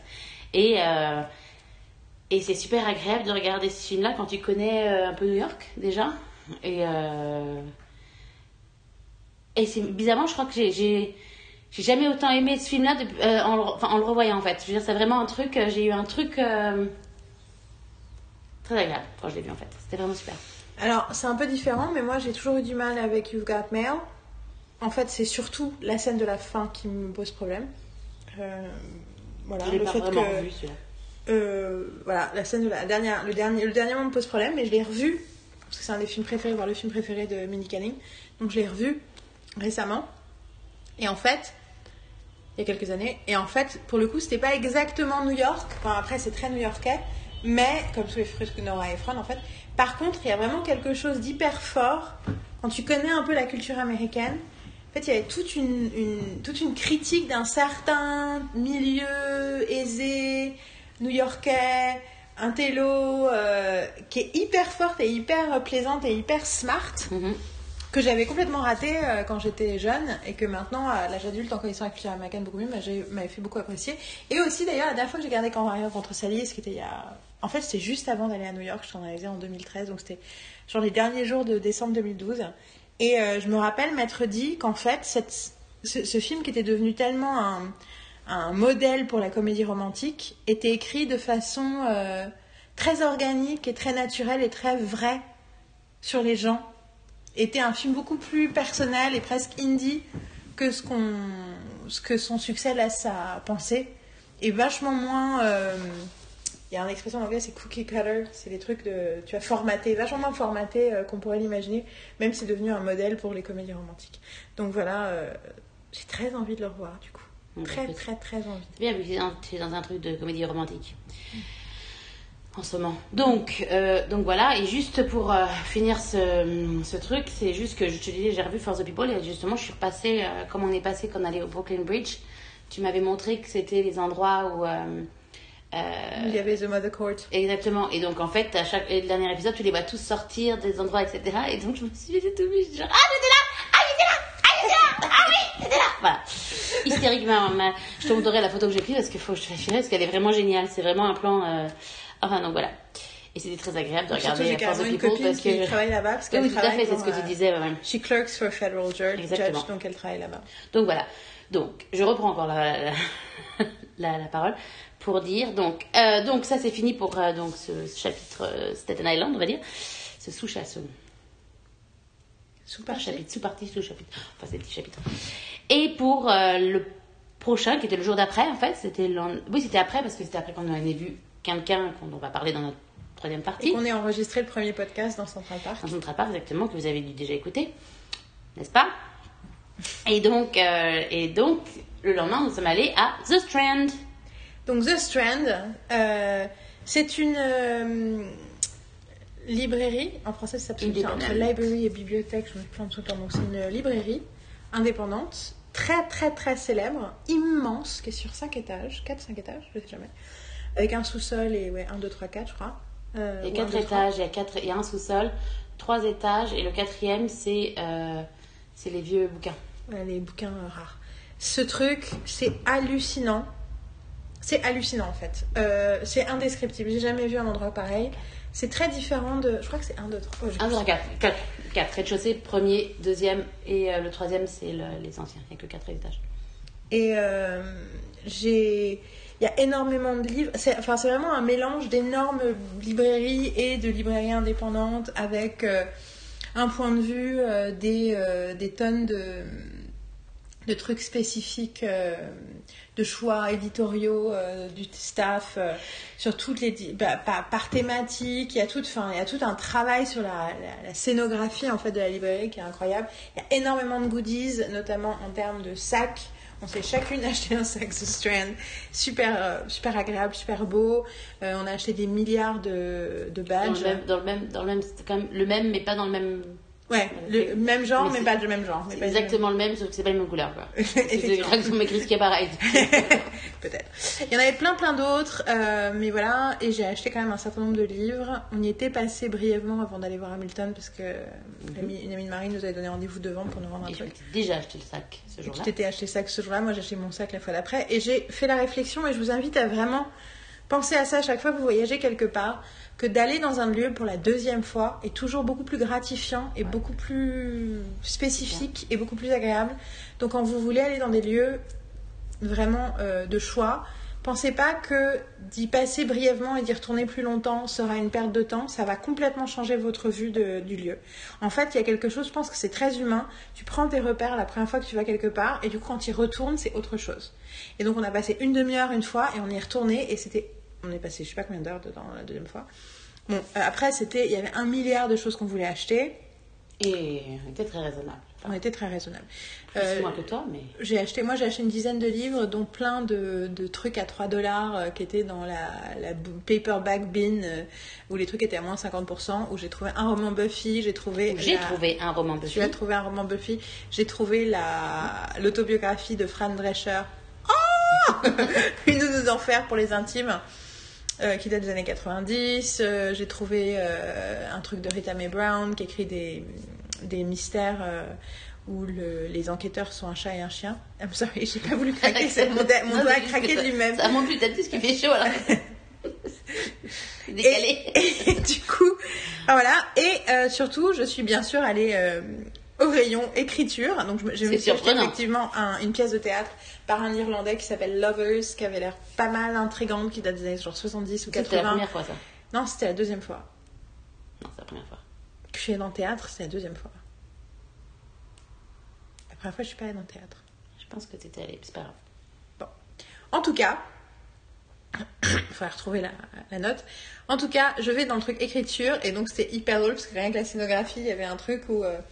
ils font beaucoup de blagues autour de... Pendant la Seconde Guerre mondiale, il y avait une grosse campagne de presse du gouvernement qui s'appelait « Keep calm and carry on » pour dire aux gens de supporter les bombardements et de tenir et de... Voilà. C'était la situation du Blitz en Angleterre était terrifiante. Et il y a plein de variations sur ça. Une de mes préférées étant un truc que j'ai acheté en carte postale qui est « Keep calm and call mom » que je vais peut-être offrir un jour à ma mère, ou je vais peut-être juste le mettre au-dessus de mon bureau. Et là, il y avait des aimants où il y avait écrit Keep Calm and Write On. Mm-hmm. Et il y avait tout un truc sur l'écriture, je sais plus, c'était un des trucs qui m'a fait beaucoup rire. En tout cas, il y avait tout un tas de bouquins. Et je vois un bouquin qui s'appelle Bird by Bird. Et je me dis, tiens, le nom de cet auteur, Anne Lenott, je crois que dans mon dernier livre de Brené Brown, que je suis en train de lire, à un moment, elle la cite. Donc j'achète le bouquin. Pour bien sûr me rendre compte le soir même qu'en fait c'est pas seulement qu'elle cite spécifiquement ce bouquin en plus, et elle met un extrait de ce bouquin que j'avais donc lu quelques jours plus tôt, en oubliant que c'était ça, et je m'étais dit « Ah, ça a l'air vachement intéressant, un jour, il faudrait que j'aille m'acheter ce livre-là. » Donc, je l'ai acheté par hasard. Donc, Anne Lenott, Bird by Bird, c'est un bouquin de 1994 qui est assez connu, puisque j'en ai parlé à plusieurs personnes, et apparemment, c'est un peu un classique. C'est sur l'écriture de romans, mais en fait, c'est sur l'écriture en général, c'est même sur la création en général. C'est très drôle, c'est très personnel, c'est très intelligent, c'est très spécifique sur différents aspects de l'exercice de l'écriture, mais aussi du business de l'écriture. Enfin, moi, j'en suis à un quart et j'ai adoré. J'ai pas arrêté de lire dans le métro et à faire toute seule. Oui, c'est vrai. Et voilà. Et j'en ai parlé à tous les gens qu'on a croisés après. Et Bird by Bird, c'était vraiment une seconde découverte totalement par hasard de ce livre qui, je pense, va rester un livre important pour moi. Mais The Strand, c'est vraiment un endroit merveilleux pour se perdre et... Ah, c'est clair. Et puis, il y a tellement de goodies aussi. T'as des tasses, t'as des petites pochettes, t'as des crayons, c'est des carnets, t'as plein de trucs. Enfin, tu pourrais dépenser une fortune. Et j'ai posé une question au caissier et j'ai dit, est-ce que vous avez un site internet ? Oui. Est-ce que vous livrez à l'étranger ? Oui. Ah ! Donc, je suis juste allée voir ça il y a une semaine. Et ils ont tout. Donc, vous voulez un tote bag, c'est absolument génialissime. Vous allez sur Strand, vous tapez The Strand et Independent Library et vous trouverez pas. C'est hallucinant. Et quand j'ai acheté bookstore, le Independent Bookstore, pardon, c'est pas Library, c'est Bookstore. Independent Bookstore, oui c'est exactement ce qui est écrit sur mon sac. Et quand je suis passée à la caisse et que mon roman Buffy est passé, le caissier a dit « Oh, moi j'ai un t-shirt Girl Arc de Mutant Ennemi !» J'étais là « Finally là, Some oui. Buffy Love !» Et du coup, je lui ai dit qu'un jour, j'avais fait un podcast en anglais qui s'appelle « Me, Myself and Buffy ». J'ai fait « Look out for it !» Et voilà. Et donc c'était The Strand. Et ce livre, et c'était... Bon, quelque part, ça ferait presque partie de l'éternel New York, hein, The Strand, mais je pense que d'avoir trouvé ce livre-là spécifiquement à ce moment-là, c'était un moment exceptionnel. Et ce soir-là, Marine avait décidé que nous allions dans un lieu pour retrouver quelqu'un qu'elle connaissait et découvrir quelque chose qui s'était avéré être en fait un des highlights des étés new-yorkais. Ce que nous ne savions pas, ce que nous avons appris sur place. Et donc, Marine, nous sommes allés à Prospect Park, à Brooklyn, où il y avait justement il y avait un Brooklyn Concert. En fait, c'est les Free Prospect Park Concert. Oui, en tout cas, c'est Brooklyn. Il y avait marqué Brooklyn Concert, en tout cas, sur la scène. Et en gros, oui, tout l'été, ils ont des free concerts, mais aussi des concerts payants. Mais elle était un peu triste parce qu'elle a loupé quand même des concerts avec ses... Une semaine après notre départ, Jason Isbell. Voilà, mais bon, ça c'est pas parce que tu ne l'as pas vu que tu ne le verras jamais. En tout cas, donc le plan, c'était de retrouver une copine là-bas. Comment vous dire que je ne l'ai jamais trouvée. Mais c'était pas un problème. Parce que finalement, on a passé un très bon moment. On a fait genre 1h30 de queue pour la bouffe. Après, on a attendu une demi-heure parce qu'ils avaient perdu nos tickets. Il y a eu un problème, donc on n'a pas eu notre bouffe tout de suite. Donc, on a réussi à l'avoir. C'était délicieux. Mais le seul truc, c'est qu'on a eu nos petites tacos. Et en gros, ils en avaient oublié de mettre la sauce. Donc, c'était plus fade. Mais c'était délicieux. On s'est assis dans l'herbe. Il faisait déjà complètement nuit. Et puis, on a profité de l'endroit qui était blindé à craquer. Yael s'est acheté des petites boucles d'oreilles Beyoncé, Single Lady, que vous verrez bien sur une ou deux photos dans le futur. Ou tu les as pas encore... T'as pas encore posté non, c'est le lendemain. Je les portais... Non, oui, mais c'est le lendemain. Si tu les posteras, tu vas peut-être faire une photo que tu posteras dans tes machins. Je suis pas sûre d'avoir une photo avec mes boucles d'oreilles, mais... Mais en tout cas, dans ma selfie je dirais, ça peut toujours s'arranger. De la fête de la musique, je pense que ça existe. Mais en tout cas, donc c'est vraiment très, très, super sympa. On a rencontré dans la queue une nana qui justement nous a dit que elle c'était son moment préféré de l'été, d'aller au concert, d'aller à Prospect Park, d'écouter les concerts à Prospect Park, et que c'était qu'elle attendait ce moment avec impatience tous les ans pour aller là parce que c'était le truc un des trucs les plus sympas de New York, et quelque chose, elle imaginait que les touristes ne connaissent pas du tout. Elle dit, je me demandais justement si, elle dit, comment vous avez trouvé, en fait, je crois que c'est pas, on a parlé à quelqu'un d'autre, on dit, mais comment vous avez trouvé cet endroit, comment vous êtes tombé, oui, bah oui, la nana. Oui, parce que quand on est arrivé, en sortant du métro. Quand on est arrivé, quand on était dans le métro, t'étais assise à côté d'une nana, et qui se demandait, c'était quand t'étais la sortie en fait, et elle se demandait si ça s'arrivait machin, si ça, enfin, parce que des fois comme il y a des express, des machins, tu peux sauter les stations, et donc tu lui avais déjà un petit peu parlé en fait. Oui, puis après. Et après en sortant, on cherchait, on allait au même endroit, et en fait on est partis ensemble, on est partis dans la mauvaise direction. Deux fois, donc on a resté plus longtemps, donc on a beaucoup parlé, et bien sûr c'est une nana qui est quoi ? Qu'est-ce qu'elle fait ? Prof de théâtre. Genre, logique. Elle travaille avec des compagnies françaises. Une nana super intéressante. Et tu lui as donné ta carte. J'ai pas eu de nouvelles. Après, pas de nouvelles, mais bon, après, ça. Je veux dire, on a. Le truc, c'est qu'au bout d'un moment, les premiers jours, t'avais pas de carte avec toi, et après, t'avais des cartes avec toi. Tu vois, je veux dire, donc maintenant, je veux dire, t'as fait le maximum qui aurait pu être fait pour rester en contact avec ces personnes-là. Donc voilà. Donc, et en gros. Et donc, qu'est-ce que tu voulais dire par rapport à ça? Et ben elle aussi elle dit, ah mais comment est-ce que vous avez entendu parler de ce truc là quoi, c'était, tu sentais le côté, c'est un truc de local, c'est un truc d'autochtone, et tout à fait, surtout qu'on n'avait pas eu le temps d'aller au Prospect Park encore, oui, bah, à ce moment là on l'a fait, on y est allé un petit peu après, au retour, parce que finalement. Et donc le concert c'était IBI, pour ceux qui connaissent, c'est deux nanas franco-cubaines, deux chanteuses qui ont des très très belles voix, mais bah, moi personnellement c'est pas mon style de musique. Ça m'endort plus qu'autre chose, mais après c'était très sympa, hein. Ça allait dans l'ambiance du truc, mais donc on allait manger, on était assises, et moi j'ai fait et elle a dit I'm satisfied, et moi qu'est-ce que tu veux dire, tu dis il fait genre, je me suis demandé pendant un quart de seconde ce qu'elle voulait dire I'm satisfied, et j'ai dit et je dis, t'es prête à y aller? T'es prête à rentrer? J'ai fait oui, et elle a fait ok, et je me suis levée et on est parti.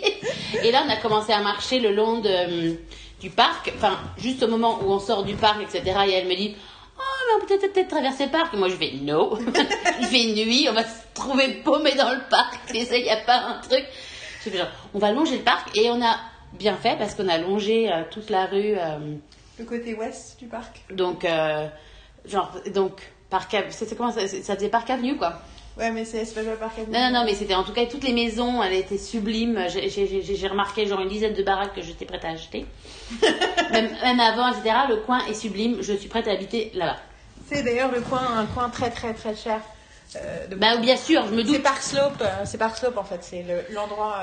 Ça m'a plu. Et donc voilà, donc vous avez le droit de m'acheter une maison par là. À me demander d'abord avant, parce que avant je vous confirme que c'est bien celle que je veux, mais bon voilà quoi.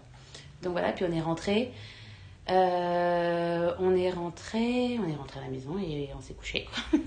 Je crois, parce qu'on était, c'était une bonne journée. En même temps le truc c'est que c'est notre dernier week-end, et c'est ce que je veux dire par rapport par exemple à Trevor Noah, etc. C'est que à force de vivre autant de choses et avoir autant d'émotions, etc., c'était pas capable de vivre le truc, de réagir directement à tout ce qui t'arrive, en fait.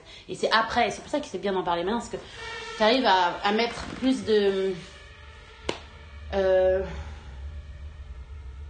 d'explications, de sensations, de sentiments à tout ce que t'as vécu, et à expliquer un petit peu.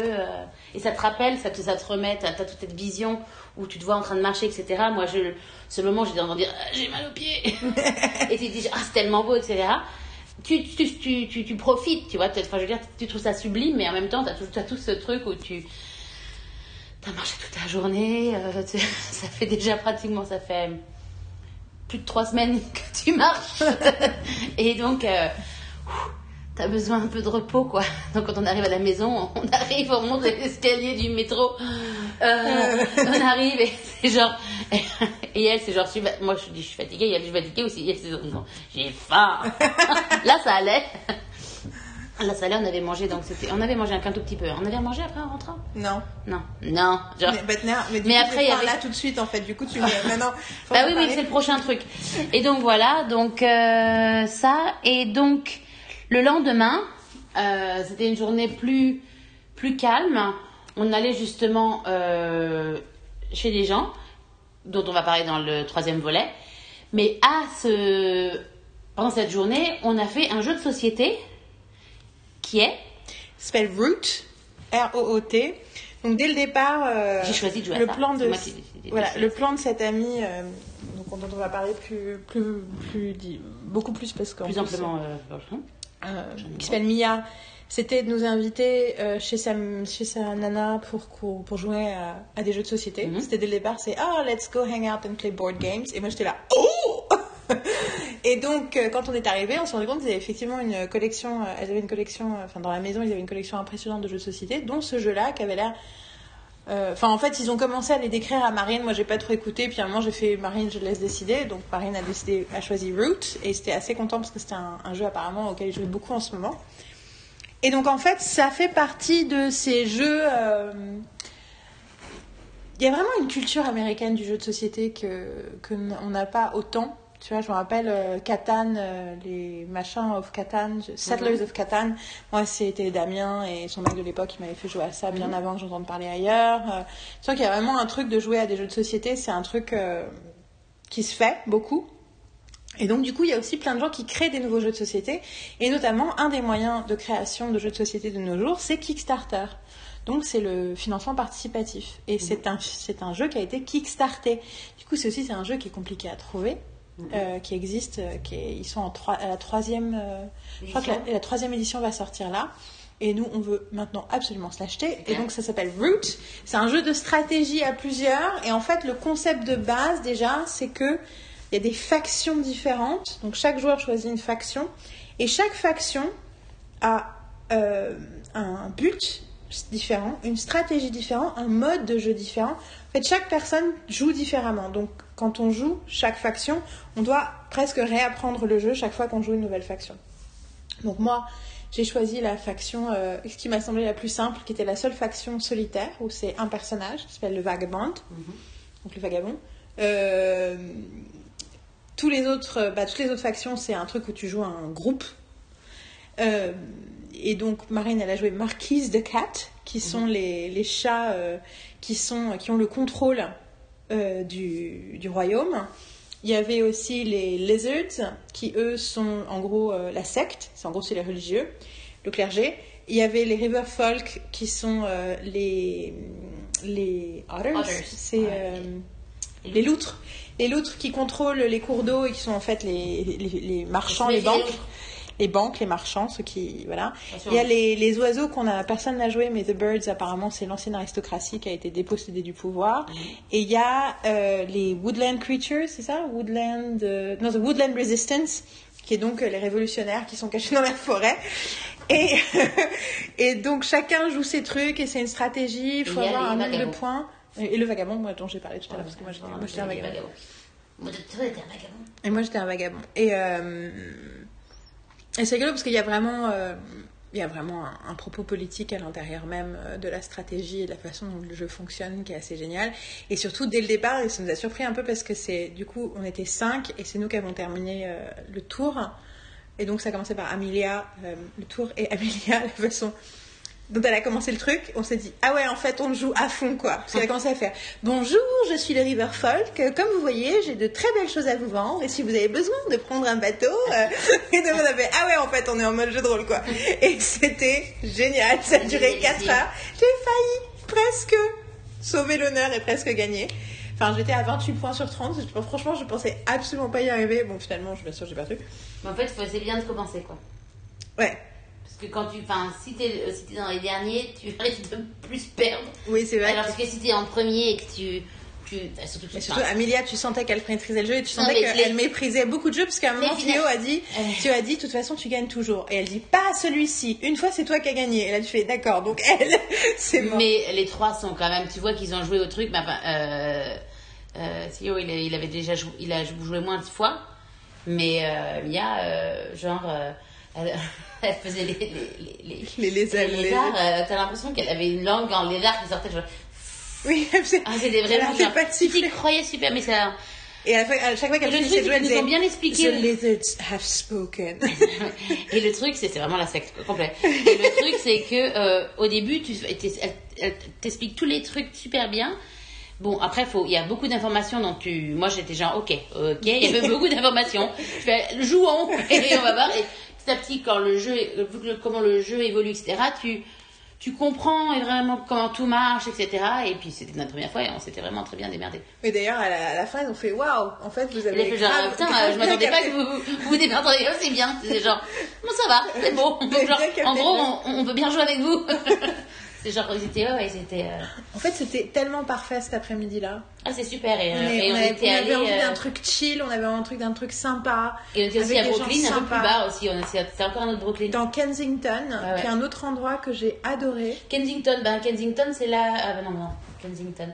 J'allais dire, c'est New York, c'est pas. Parce qu'il y a un Kensington à Londres aussi. Oui, absolument. C'est là où habite Tom Holland. C'est pour ça que je disais Kensington, il vient de Kensington. Kensington, c'est le. Oui, mais je crois que c'est là qu'habitait... C'est peut-être pas Kensington. Enfin, en tout cas, c'est un endroit qui coûte très cher, Kensington, en Angleterre. Là, c'est plus moyen. Et elle nous a dit, en sortant, un des meilleurs trucs, c'est qu'il y a un des meilleurs bagel shops de la Terre qui est là. Vas-y, tourne la page. Il y a un meilleur bagel shop de la Terre qui est là-bas. Voilà, je viens de me répéter moi-même, je sais. Mais du coup, on est sortis à 9h et on s'est acheté des bagels. Et ensuite, on est retourné à Shake Shack. Spoiler là. Ah oui, c'est vrai qu'on allait manger. Alors, donc ça, c'est le dimanche. Donc, on partait le mercredi. Donc, il nous restait plus que 2 jours. Ouais. Et donc, ces 2 dernières journées, donc le lundi, on avait Seth Meyers le soir, mais on avait décidé de profiter de ce dernier jour pour... parce qu'on voulait que... Le mardi, on avait laissé ça open. On avait dit, on prévoit rien le mardi parce qu'on veut pouvoir faire ce qu'on veut. Et voir les derniers trucs qu'on veut faire. Et donc, on avait encore la carte de l'ami de... Marine, dont on va parler, outait pour aller à The Met, gratos. Et donc, on a décidé de retourner au Met. Et alors, moi, le truc, c'est que je voulais surtout retourner... J'étais insistante pour y retourner parce que je voulais surtout aller voir The Wave par Hokusai, en fait. C'était vraiment un de mes tableaux préférés et je voulais le voir, en vrai. Et donc, on arrive au Met... et il pleuvait à torrent, bien sûr, pluie partout, donc parfait jour pour arriver au musée. Et là, une queue de 2 côtés. On arrive à l'entrée, etc. On dit pour les adhérents, pour les membres, etc. Et en fait, il dit le truc, c'est l'entrée. C'est l'entrée sur la rue machin, je sais plus. 81e rue, etc. Entry on 81st Street. Et donc ça veut dire quoi ? C'est-à-dire que je dois faire la... Et moi j'étais un peu... ça m'avait un petit peu donné un petit coup en disant genre putain moi je fais pas la queue. En plus si elle a un peu envie de faire pipi... J'avais les pieds trempés. Non mais on était trempés quoi. Moi j'ai pas... Et puis elle avait pas de truc pour... Moi j'avais un manteau, j'ai un raincoat, mais elle avait rien. Elle avait toujours son pull Taylor Swift et tout. Qui m'a énormément protégée de la pluie, mais... Exactement. Et donc, ça, et finalement, on voit... Et puis, finalement, on avance, on descend, et on voit sur la droite l'entrée... une autre entrée où il y a marqué que c'était Center... Education Center, ou un truc comme ça. Et en gros, donc... De toute façon, on rentre dedans parce que faut qu'on se couvre, etc. Et on se regarde et on réfléchit, et on se dit... de toute façon, on pouvait laisser nos manteaux, etc. à l'intérieur. Donc, elle dit, écoute, on y va, on rentre, on voit... De toute façon, on y va parce qu'il faut qu'on aille faire pipi, etc. De toute façon, toi, t'as dit, si on est là, c'est qu'il y a une raison qu'on soit là. Exactement. Donc, quoi qu'il arrive, il faut qu'on rentre. Voilà, donc on est rentrés, j'ai laissé mes trucs, etc. On allait épicer.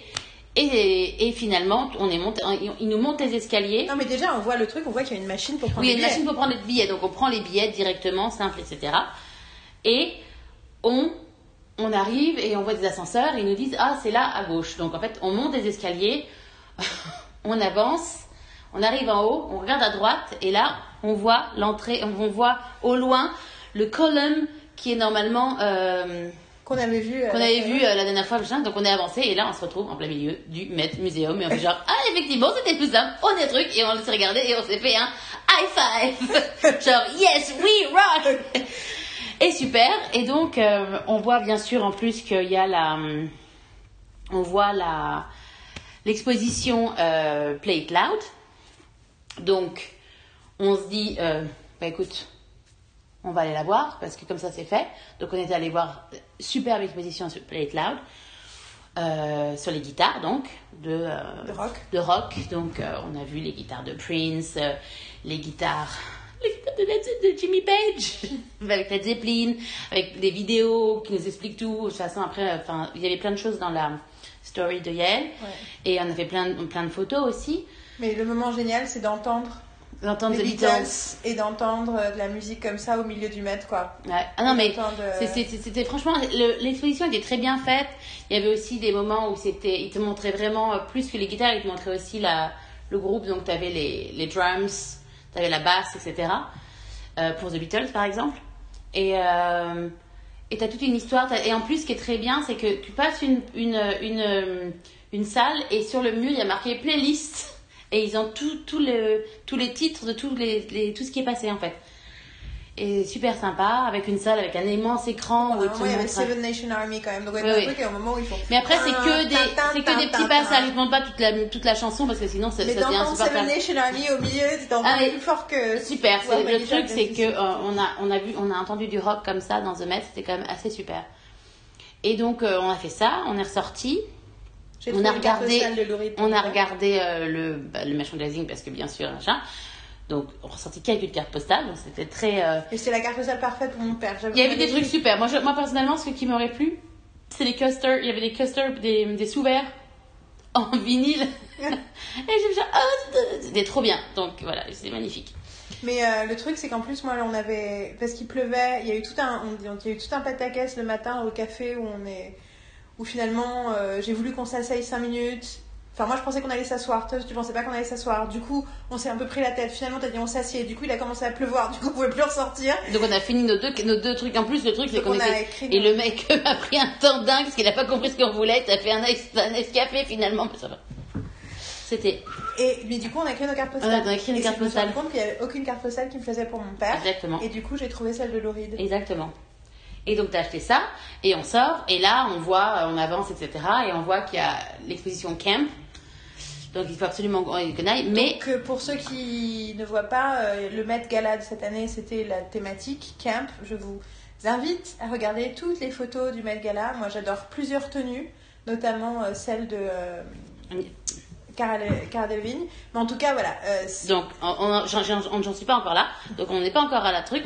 On a vu qu'il y avait l'exposition camp. On s'est dit, tiens, absolument qu'on aille la voir. Avant ça, par contre, on a tourné à gauche...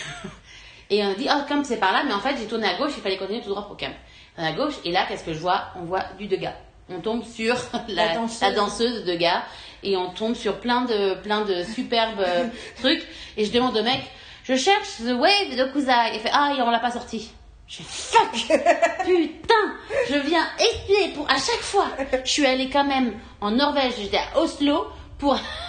aller au musée de Munch, il était fermé, il était en réparation. Je fais genre putain. Mais bon, moi aussi. C'est toujours comme ça et ça m'a un peu énervée. Donc le fait qu'on ait vu l'exposition Play Loud et que finalement après on soit allé donc dans l'exposition Camp qui était absolument sublime. Donc c'est très rose. C'est très rose. D'ailleurs, sur nos photos dans mon téléphone iPhone, mais c'est pareil, Marine. Oui, au moment où t'as Camp, tu vois, parce que d'un coup, t'as toutes les photos sont roses. Et c'est très sympa. Et il y avait la musique de Over the Rainbow qui passait au moment où, à l'intérieur. C'était vraiment très sympa, c'était très bien fait. Bon, il y avait beaucoup de monde parce que bon, c'était une journée de pluie, c'était la journée parfaite pour le musée. Et surtout, en plus, on s'est rendu compte dès le départ, tout le début de le truc sur Camp, c'est ah bah Camp, ça vient de camper. Et le premier truc que tu vois en énorme, c'est un portrait de Louis XIV. Louis XIV, oui. Bien sûr, c'est bien sûr les Français qui ont commencé. Et oui, donc c'était super intéressant avec la dernière salle, avec tous les costumes. Enfin, franchement, c'était très beau, quoi. Donc finalement, le Met, même si on y est allé pour une raison, on a quand même vu deux expositions qu'on voulait voir déjà la première fois qu'on était allé, mais en fait qui n'étaient pas sur le haut de notre liste et finalement qu'on a vu et qui étaient absolument sublimes. Le truc c'est que le Met c'est vraiment très très très très très riche et très varié. Et c'est très grand. Ça vaut le coup d'y aller deux fois, quoi. Parce que la première fois je sais même pas si on a eu le temps d'en parler, mais dans la première fois on a vu plein d'endroits qui sont basés sur l'histoire américaine. L'histoire américaine, tout à fait. Et notamment énormément de mobilier et de pièces reconstituées du 18e, 19e, 20e siècle et c'est hyper intéressant et bon, du coup c'était finalement très très drôle. On dirait Versailles. Ah bah oui, c'est Versailles. Et à un moment c'était ça fait Versailles et bingo, c'était un intérieur ça fait Vienne. Hop, c'est Vienne. Voilà, des trucs. Mais ça c'était oui, c'est ce qu'on avait vu la première fois, mais effectivement j'ai fait beaucoup de stories là-dessus sur Instagram et ils sont dans les highlights. Ça vaut le coup d'aller les voir parce qu'il y a tous les commentaires de Marine sur le mobilier.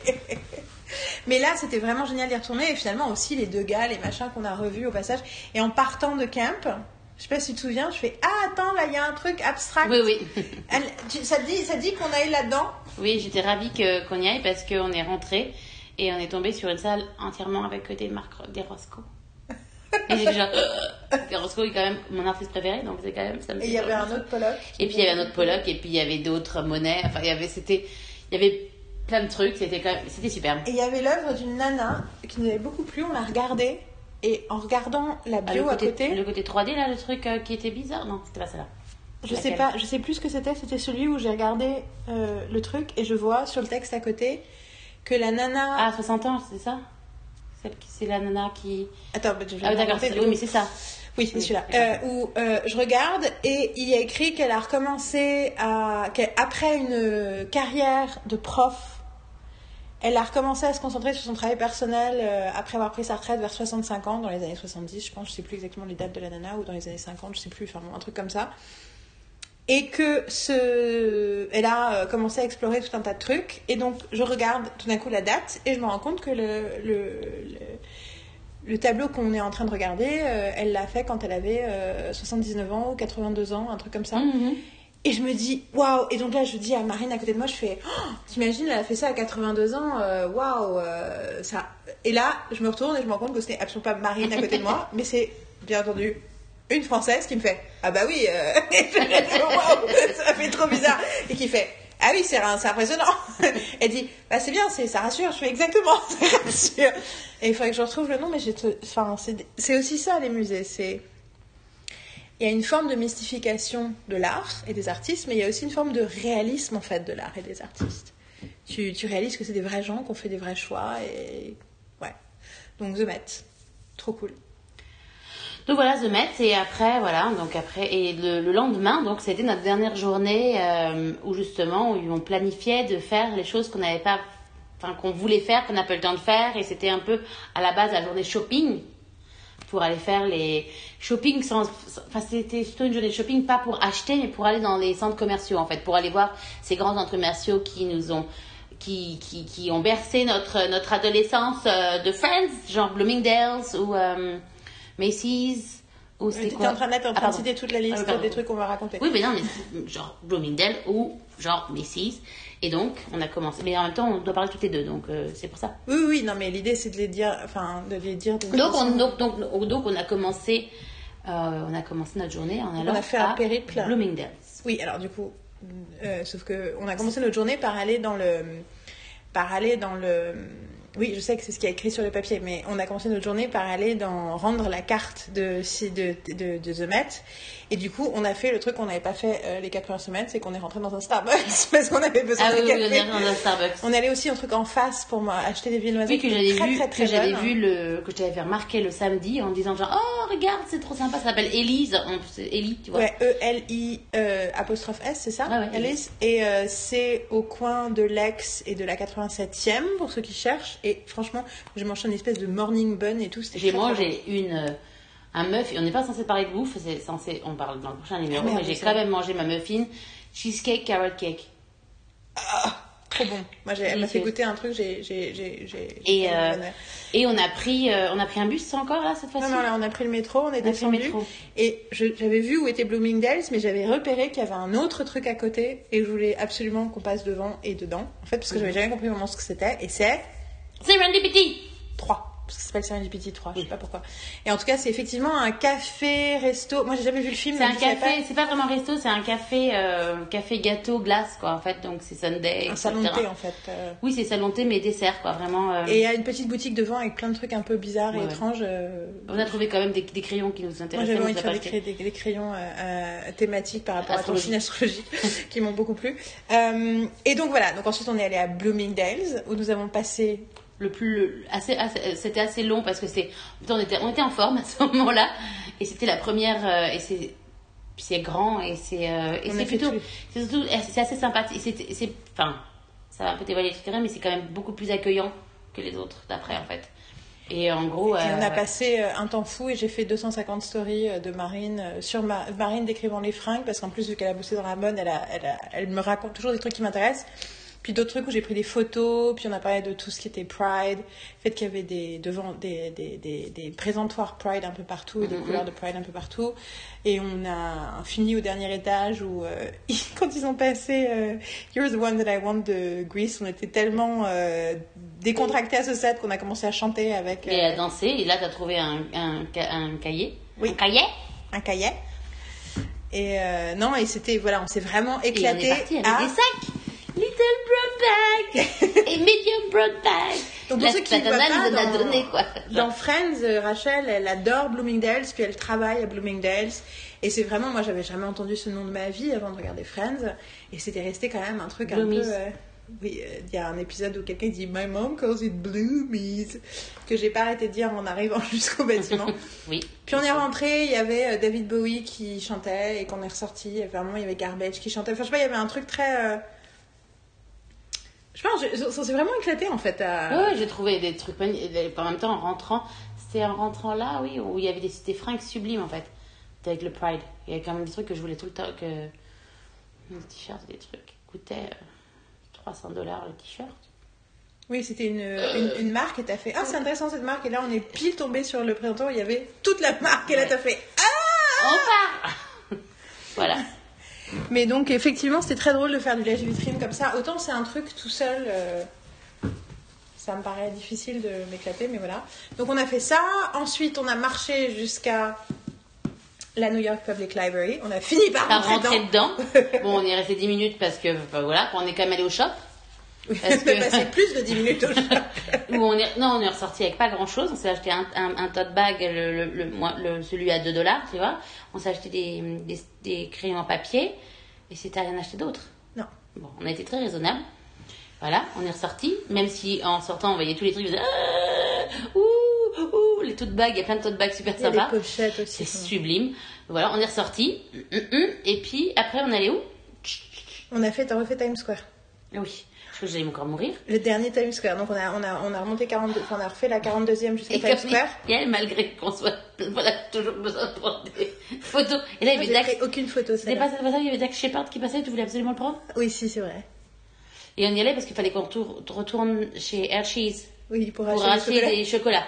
Donc c'était des trucs et acheter les dernières cartes postales parce qu'en fait le magasin à côté de Hershey's vendait des cartes postales pour $1 les 10 cartes postales, ouais. Sachant que, attention, il y a une arnaque à l'intérieur du truc, c'est qu'ils te font $1 pour les cartes postales, 10 cartes postales et les timbres sont en vente sur place. Donc ça donne envie d'acheter les timbres. Et que j'ai fait la première fois, j'ai acheté 10 timbres. Mais j'avais pris 20 cartes, hein, j'avais que 10 timbres. Et c'était $2 le timbre, donc j'ai payé $20 de timbre alors que le timbre normalement était 1,15€. $1,15. $1,15, oui, pardon. Donc, effectivement, si vous réfléchissez... 85 centimes de marge sur chaque timbre. Donc, ça veut dire que... En fait, les 10 cartes te coûtent en fait $9,50 et pas $1. Mais voilà. C'est une bonne arnaque. Mais donc, du coup, je suis retournée juste pour acheter des cartes postales. Voilà. J'en ai acheté 20 parce qu'entre-temps, j'avais fait la liste. Et je me rendais compte qu'il me fallait 20 cartes postales de plus. Ouais. Je vous rappelle qu'à ce stade, on est à moins de 36 heures de mon vol pour rentrer aux États-Unis et je viens d'acheter 20 cartes postales pour rentrer aux États-Unis, pour rentrer à Berlin. Et donc, du coup, vu que c'était à côté de Hershey's, bah, on a profité pour retourner chez Hershey's. Le truc, c'est qu'on a fait aller-retour sur Times Square quand même. On a fait le premier, on est remonté un petit peu dans le monde et on l'est repassé. On l'a redescendu et on a pris le métro. Et après, on est allé à Macy's, ça. Ouais. Ouais. Enfin, Macy's. D'abord, on est passé. On est allé JCPenney's, on est rentré. Il y a la faire pipi. On a trouvé les toilettes. Ah, au début, c'est bon, on rentre. Tu t'y vas. Enfin, j'y vais. On se retrouve au truc. On y va, oui. On se retrouvera, etc. Finalement, elle avait tellement peur de me perdre à un jour du départ, tu vois, que elle a dit qu'elle est restée. Je l'ai vue derrière moi. Au bout d'un moment, je fais non, j'avais peur de perdre. Donc, on est allé. Je l'ai avec elle aux toilettes et j'ai attendu. Et voilà. Et donc, on a fait un tour, on a vite ressorti parce que c'était déprimant. En fait, donc JCPenney, c'est un truc de fringues pas cher et Marine, depuis le début, disait mais ça vaut le coup d'y aller parce que peut-être. En fait, c'est pas ce que je pensais en fait. C'est pas le JCPenney que je pensais en fait. C'est pas comme le JCPenney qui est en Irlande, par exemple. Donc, voilà. Voilà. Et après, on est allé, tu voulais qu'on aille... On a fait Messis. Messis, donc... oui, Messis qui était... Ben, en fait, non, avant tout ça, on est allé à Saxe aussi. Oui, mais ça, rapidement, mais c'était un truc... En fait, c'était pas Saxe. Je croyais que c'était Saxe. Et en fait, c'était Off Fifth. Donc, c'était une succursale de Saxe qui ressemblait à rien, il n'y avait rien dedans. Exactement. Et on s'est donné chez Messis où on est rentré... mais comme il y avait toute cette il y a tout l'effet Pride, hein, il y a plein de trucs intéressants parce qu'ils avaient fait tout un étage avec les couleurs. Et d'ailleurs, t'as une nana. Avec les couleurs du. Et t'as une nana qui t'a dit quoi ? Qui dit mais pourquoi ils font, je comprends pas, ça veut dire quoi les couleurs ? Déjà, je fais Pride et tu sentais qu'elle a pas tout compris. Mais ouais. On a demandé à la nana de nous aider, une nana qui était au renseignement, on a demandé de nous aider en disant où est-ce que vous voulez qu'on aille ? Puis elle a dit, bah, vous pouvez aller voir le grand piano en bas, le machin, et on a fait non, elle a fait le big piano, c'est ça, c'est le grand piano. Et moi, j'ai compris le grand piano. Oui, moi aussi, j'ai compris le big piano, la grande piano. Et quand on est arrivé en bas, on a compris, c'est le piano qui est dans Big. Oui, oui, donc on s'est mis à jouer le piano de Big, voilà. 30 secondes, on a fait, bon, c'est fait, maintenant on peut se barrer. On a fait le truc, c'était genre un truc qu'on n'aurait jamais lu si... Voilà, c'était rigolo. Donc voilà, mais si, on a regardé un petit peu, on est ressorti. Pas très, ouais, pas si. C'est pas, c'est pas nul, mais en fait tout ce que on avait déjà tout vu avec Luminiel, parce que Luminiel c'est très intéressant. Puis en plus moi j'étais all shopped out, tu vois, j'avais pas envie de dépenser de l'argent ou quoi. Non, surtout d'abord dépenser de l'argent, dès qu'on voyait un gobelet ça coûtait $100, donc ça faisait un petit peu cher, tous les trucs étaient un peu chers quoi. C'est pas les, et puis en plus donc on a compris ce que disait Marion, elle disait qu'elle aimait pas Messis. Et finalement, je préfère Bloomingdale à Messi, c'est clair. Oui, c'est clair. Complètement. Bah, Bloomingdale, il y a plein de trucs que j'avais envie d'avoir. Ah, oui, tout le truc de Titou, là, T2, là, la marque de thé, ils ont fait. Et après, donc ? Et en fait, après, on devait passer chez. J'ai une amie à moi qui avait. Chez qui j'avais envoyé les magazines spéciaux de Buffy en 2017 de EW. Qu'on pouvait envoyer qu'à une adresse américaine et j'avais complètement oublié de les récupérer et du coup elle m'a proposé de passer la voir à son boulot et il se trouve qu'elle travaille dans un bâtiment très célèbre qui s'appelle le Woolworth Building qui est, si vous tapez sur Google vous allez voir, c'est très impressionnant, c'est juste dans le Financial District donc c'est à Wall Street et du coup on est juste passé en coup de vent mais on a eu l'occasion du coup de voir ce bâtiment et de rentrer dans le bâtiment et c'est un truc... Enfin, ça t'arrive pas si t'es pas... C'est le du mémorial de 9-11. Oui, alors c'était génial, parce que du coup, on est sortis, on a vu que la sortie de métro, c'est la même que 9-11 Memorial. On s'est dit, on va peut-être voir le mémorial en passant. Et en fait, on l'a pas vu. On sait pas où c'est. On sait pas quoi ça ressemble, on sait pas où c'est. Mais on a vu celui de Staten Island. C'est déjà ça. Mais donc voilà, c'était un peu la fin du séjour. C'était un peu le côté exceptionnel de la dernière minute, 24 heures avant le départ. The Woolworth Building. Ouh, et puis l'entrée est très impressionnante. Et l'ascenseur aussi. Donc voilà, ça c'était les trucs pop culturels extérieurs. Voilà. On vous parlera dans le prochain numéro. Dans le prochain numéro où on parle des gens et de la bouffe. Miam, miam, miam, miam, miam. Mais nous voulions terminer ce Extras qui dure plus longtemps que le premier. C'est la deuxième partie de la deuxième partie. Voilà, c'est ça. C'est un Extras, mais c'est un Extras pour le plaisir de vos oreilles. Voilà, on voulait terminer par parler des trucs qu'on avait regardés. Donc on a regardé, effectivement, j'ai regardé des bouts de Forrest Gump, on a regardé des bouts de Toy Story 2, on a regardé plein de trucs qui passaient à la télé quand on était dans l'appart les 2 premières semaines. Mais on a aussi regardé des trucs sur Netflix parce que il y avait une connexion sur la télévision et puis même après. Et du coup, c'est rigolo parce que c'est des choses qui restent liées pour nous à New York, même si c'est des choses qu'on aurait pu regarder n'importe où. Et on voulait dire quelques mots de ces trucs-là. On essaie d'être rapide. Donc on va essayer d'être rapide. Donc d'abord, on a enfin vu Someone Great, qui est un téléfilm qui s'appelle Quelqu'un de bien, avec Gina Rodriguez, écrit et réalisé par Jane Kathleen Robinson, qui a créé Sweet Vicious, une série que j'adore, qu'on adore, mais que moi j'adore, qui n'a eu que 10 épisodes entre 2016 et 2017, et qui... Et donc, on nous a parlé plusieurs fois pendant le séjour dès le départ, notamment parce qu'on était à côté de Washington Square, en nous disant qu'il y avait des trucs qui se passaient à Washington Square. Du coup, on s'est dit qu'il fallait absolument qu'on la regarde et on pensait que ça allait être génialissime. Dis un mot dessus, Marine. Oui, j'étais contente de voir Washington Square. Effectivement, je me suis... En plus, elle se retrouve dans le métro, etc. Et on connaît les endroits où elle est, donc c'est bien, etc. J'aime beaucoup les seconds rôles. Mais Gina Rodriguez, elle me saoule. Donc toi aussi, elle te saoule, c'est pas... Oui, elle me saoule. En fait, le truc, c'est qu'elle est... je trouve qu'elle en fait toujours trop. Et puis le film m'a pas intéressée en fait. Le film m'a pas intéressée. Enfin après le film ne m'a pas parlé directement de toute façon, donc je me suis pas reconnue dans aucune des personnages. C'est peut-être aussi parce que je trouve que c'est un film peut-être très américain aussi par rapport au... Moi je pense que c'est un film très jeune. Pas un film américain mais un film jeune. Mais c'est la façon dont ils font la fête etc. aussi. Je pense que les Français... Ah oui, ils font peut-être ça maintenant aussi. La génération. Mais en tout cas ça m'a pas vraiment parlé. Et j'ai trouvé que le sujet était traité d'une façon trop rapide en fait. Mm-hmm. Après il y a ces avantages de pouvoir parler ça et de pouvoir traiter un problème, enfin ce qui se passe dans le film d'une façon rapide, mais c'est trop rapide. Genre, j'y crois pas en fait, j'y crois pas une seconde. Mais moi je trouve ça très très très superficiel et j'étais particulièrement dégoûtée parce que Taylor Swift venait de donner une interview, elle avait dit que c'était son film préféré qu'elle avait vu dans la semaine et moi du coup je me dis ça va être génial et en fait c'était pas génial. Après Taylor Swift n'a pas le même âge que moi. Je pense qu'il y a vraiment un truc de génération sur ce film là, en tout cas moi et moi Gina Rodriguez, I'm over it. Enfin, je lui souhaite une super carrière et tout machin, mais pour l'instant, j'ai pas spécialement envie d'avoir dans quelque chose. C'est une des raisons pour laquelle j'aime plus Jane the Virgin. Elle était super cute au début, mais en fait, elle est trop cute pour moi. Il y a un moment où j'arrive pas à me connecter avec elle réellement. Elle en fait trop. Donc voilà. C'était Someone Great. Donc c'était Someone Great qui était un peu décevant. Et ensuite, on a regardé. Après, on a regardé Wine Country. Donc qui s'appelle Un week-end à Napa en français, et que pour le coup je me disais ça va. J'avais peur que ce soit lourd, enfin que ce soit un petit peu trop. En plus ma mère a trouvé ça pas drôle. Elle me l'avait dit. On peut rien dire. Personnellement, c'est pas forcément une référence.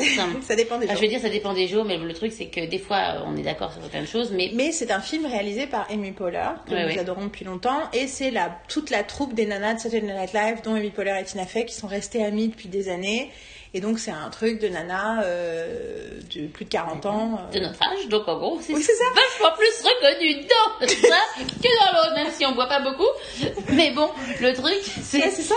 Mais en fait, elles sont un peu plus vieilles que nous. Leurs problèmes nous touchent plus. Ben, le truc, c'est qu'elles sont un peu plus vieilles que nous. Oui, elles sont vieilles que nous, mais c'est... Mais, j'ai réalisé en regardant ce film, j'ai dit, mais en fait, vu que nous, quand on était ados, les jeunes ados, on avait tendance à s'entendre avec des gens plus vieux et d'avoir des références culturelles qui étaient un peu plus vieux pour notre âge. Du coup, on est resté plus connecté à la génération d'au-dessus qu'à la génération d'en dessous. Ouais, c'est clair. Et en fait, ça m'a vachement touchée. Ouais. C'est un vrai film. On s'en parlait du fait qu'il y a un caméo de... Je vous dirai pas, regardez-le, vous allez comprendre du coup pourquoi moi, évidemment, j'ai fait... Ah, même si je le savais déjà. Moi aussi, je le savais déjà. Mais non, c'est un vrai film qui parle de vrais trucs, qui parle vraiment de la vie de femme, des amitiés entre femmes, de la vie. Franchement, ça m'a trop plu, quoi. Non, c'était très sympa. C'était très humain et très réaliste, en fait. Ouais, tu vois, ça. Les déboires, enfin les déceptions et les nana normal quoi, enfin je veux dire Non, franchement, je vous le conseille grave. Et ensuite on a regardé un autre film. Je vais te laisser en parler, Marie. Alors, on a vu un autre film qui est See You Yesterday. Ouais. Que j'avais vu des affiches dans le métro new-yorkais et je crois que j'en avais vu, je sais que j'avais vu des trucs par rapport à ça et je me suis dit tiens, faut que je le voie, et j'avais oublié en fait. Et en gros Carole nous en avait reparlé, donc en fait elle l'avait vu parce qu'on communiquait avec Carole quand même assez souvent pour donner des news etc. Elle disait qu'elle l'avait vu etc. Donc en gros on l'a regardé ça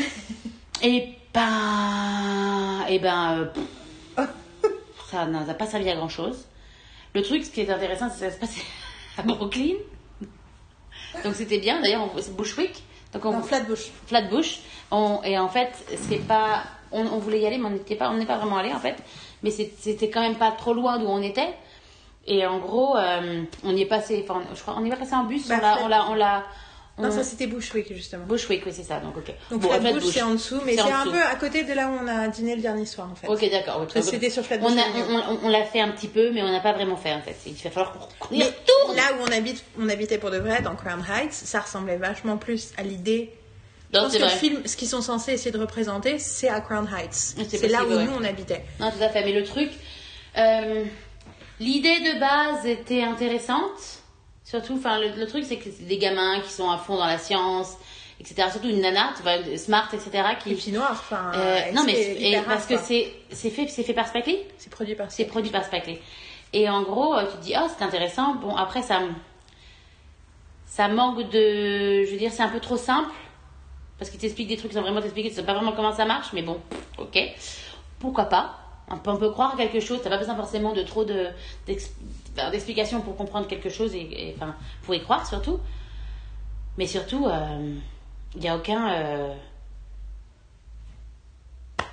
Il n'y a qu'une leçon, il n'y a, rien. Non, ça parle de violence policière, mais... Tu veux changer le passé. Le passé, enfin, tu veux retourner à une journée, ou, enfin, le jour d'avant ou 2 jours avant. En plus, le temps avance, etc. Donc, il y a un problème de temporalité complète dans ce truc, en fait. J'y ai réfléchi après, je me dis, mais attends...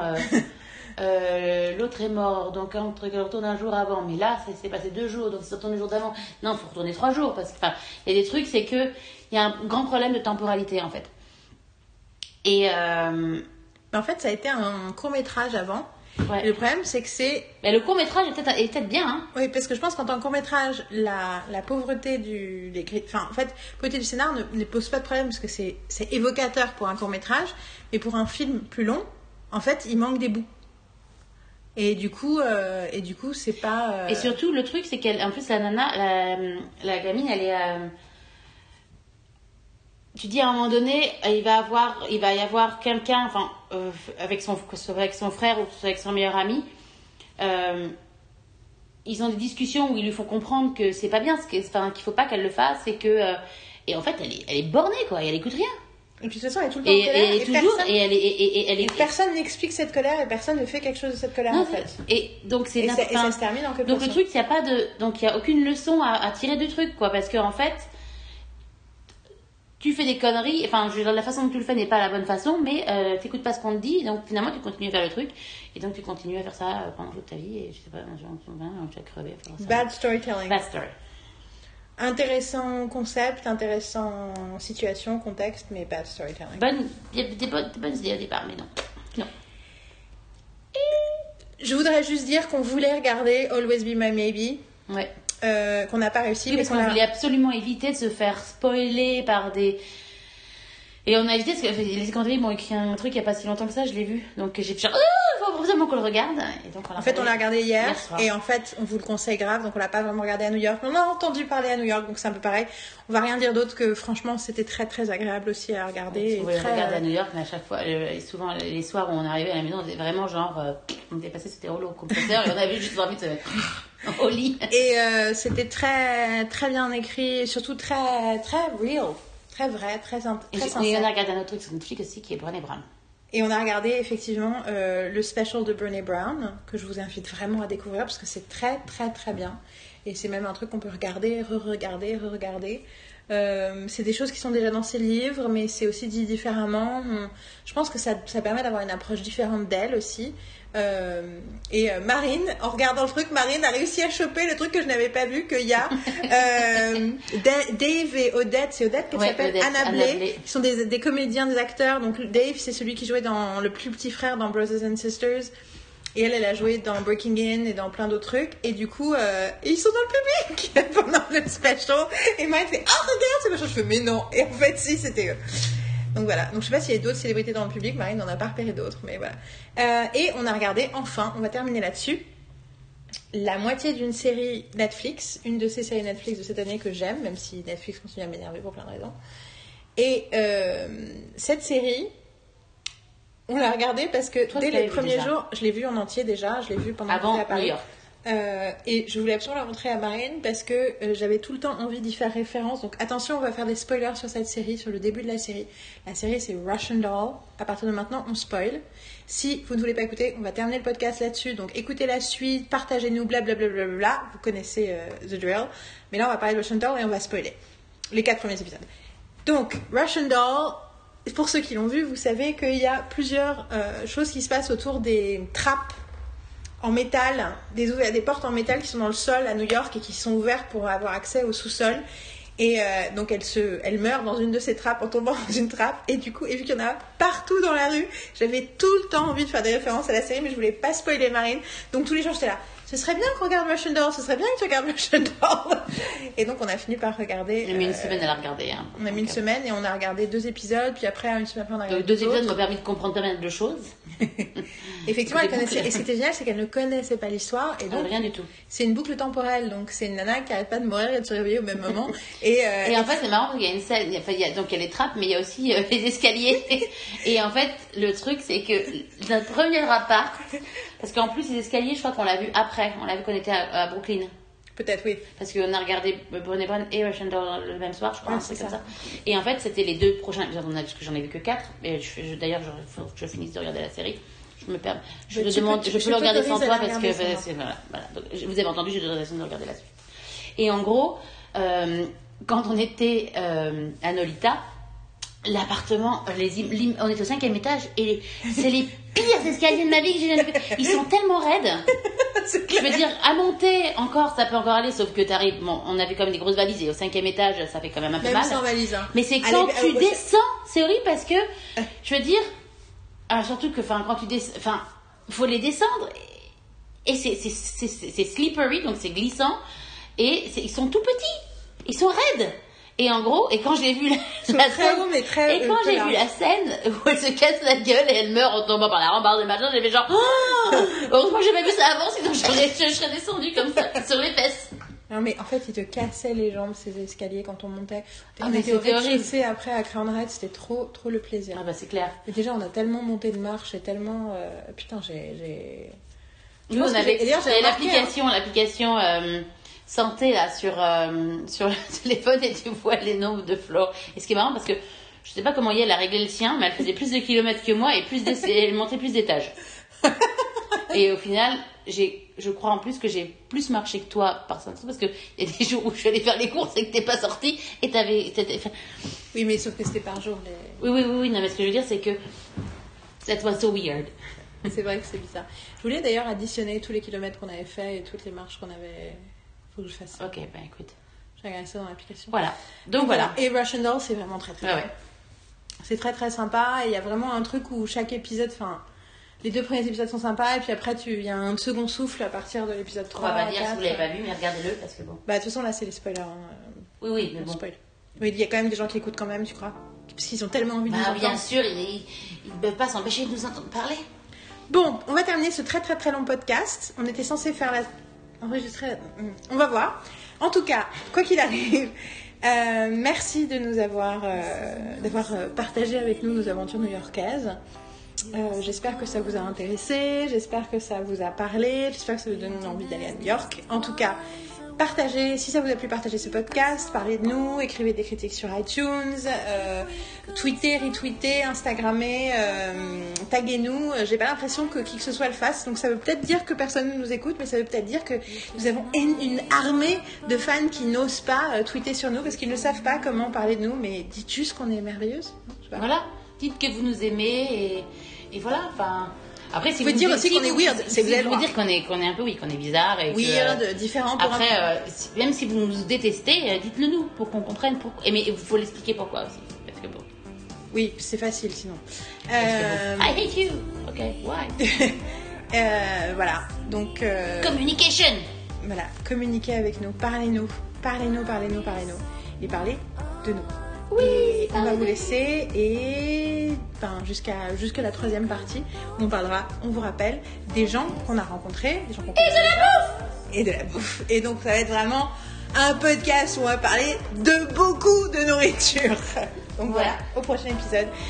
Peut-être qu'il arrivera dans 2 semaines. Je vous le dis. C'est possible, on verra. Allez, salut et bonne pop d'ici là.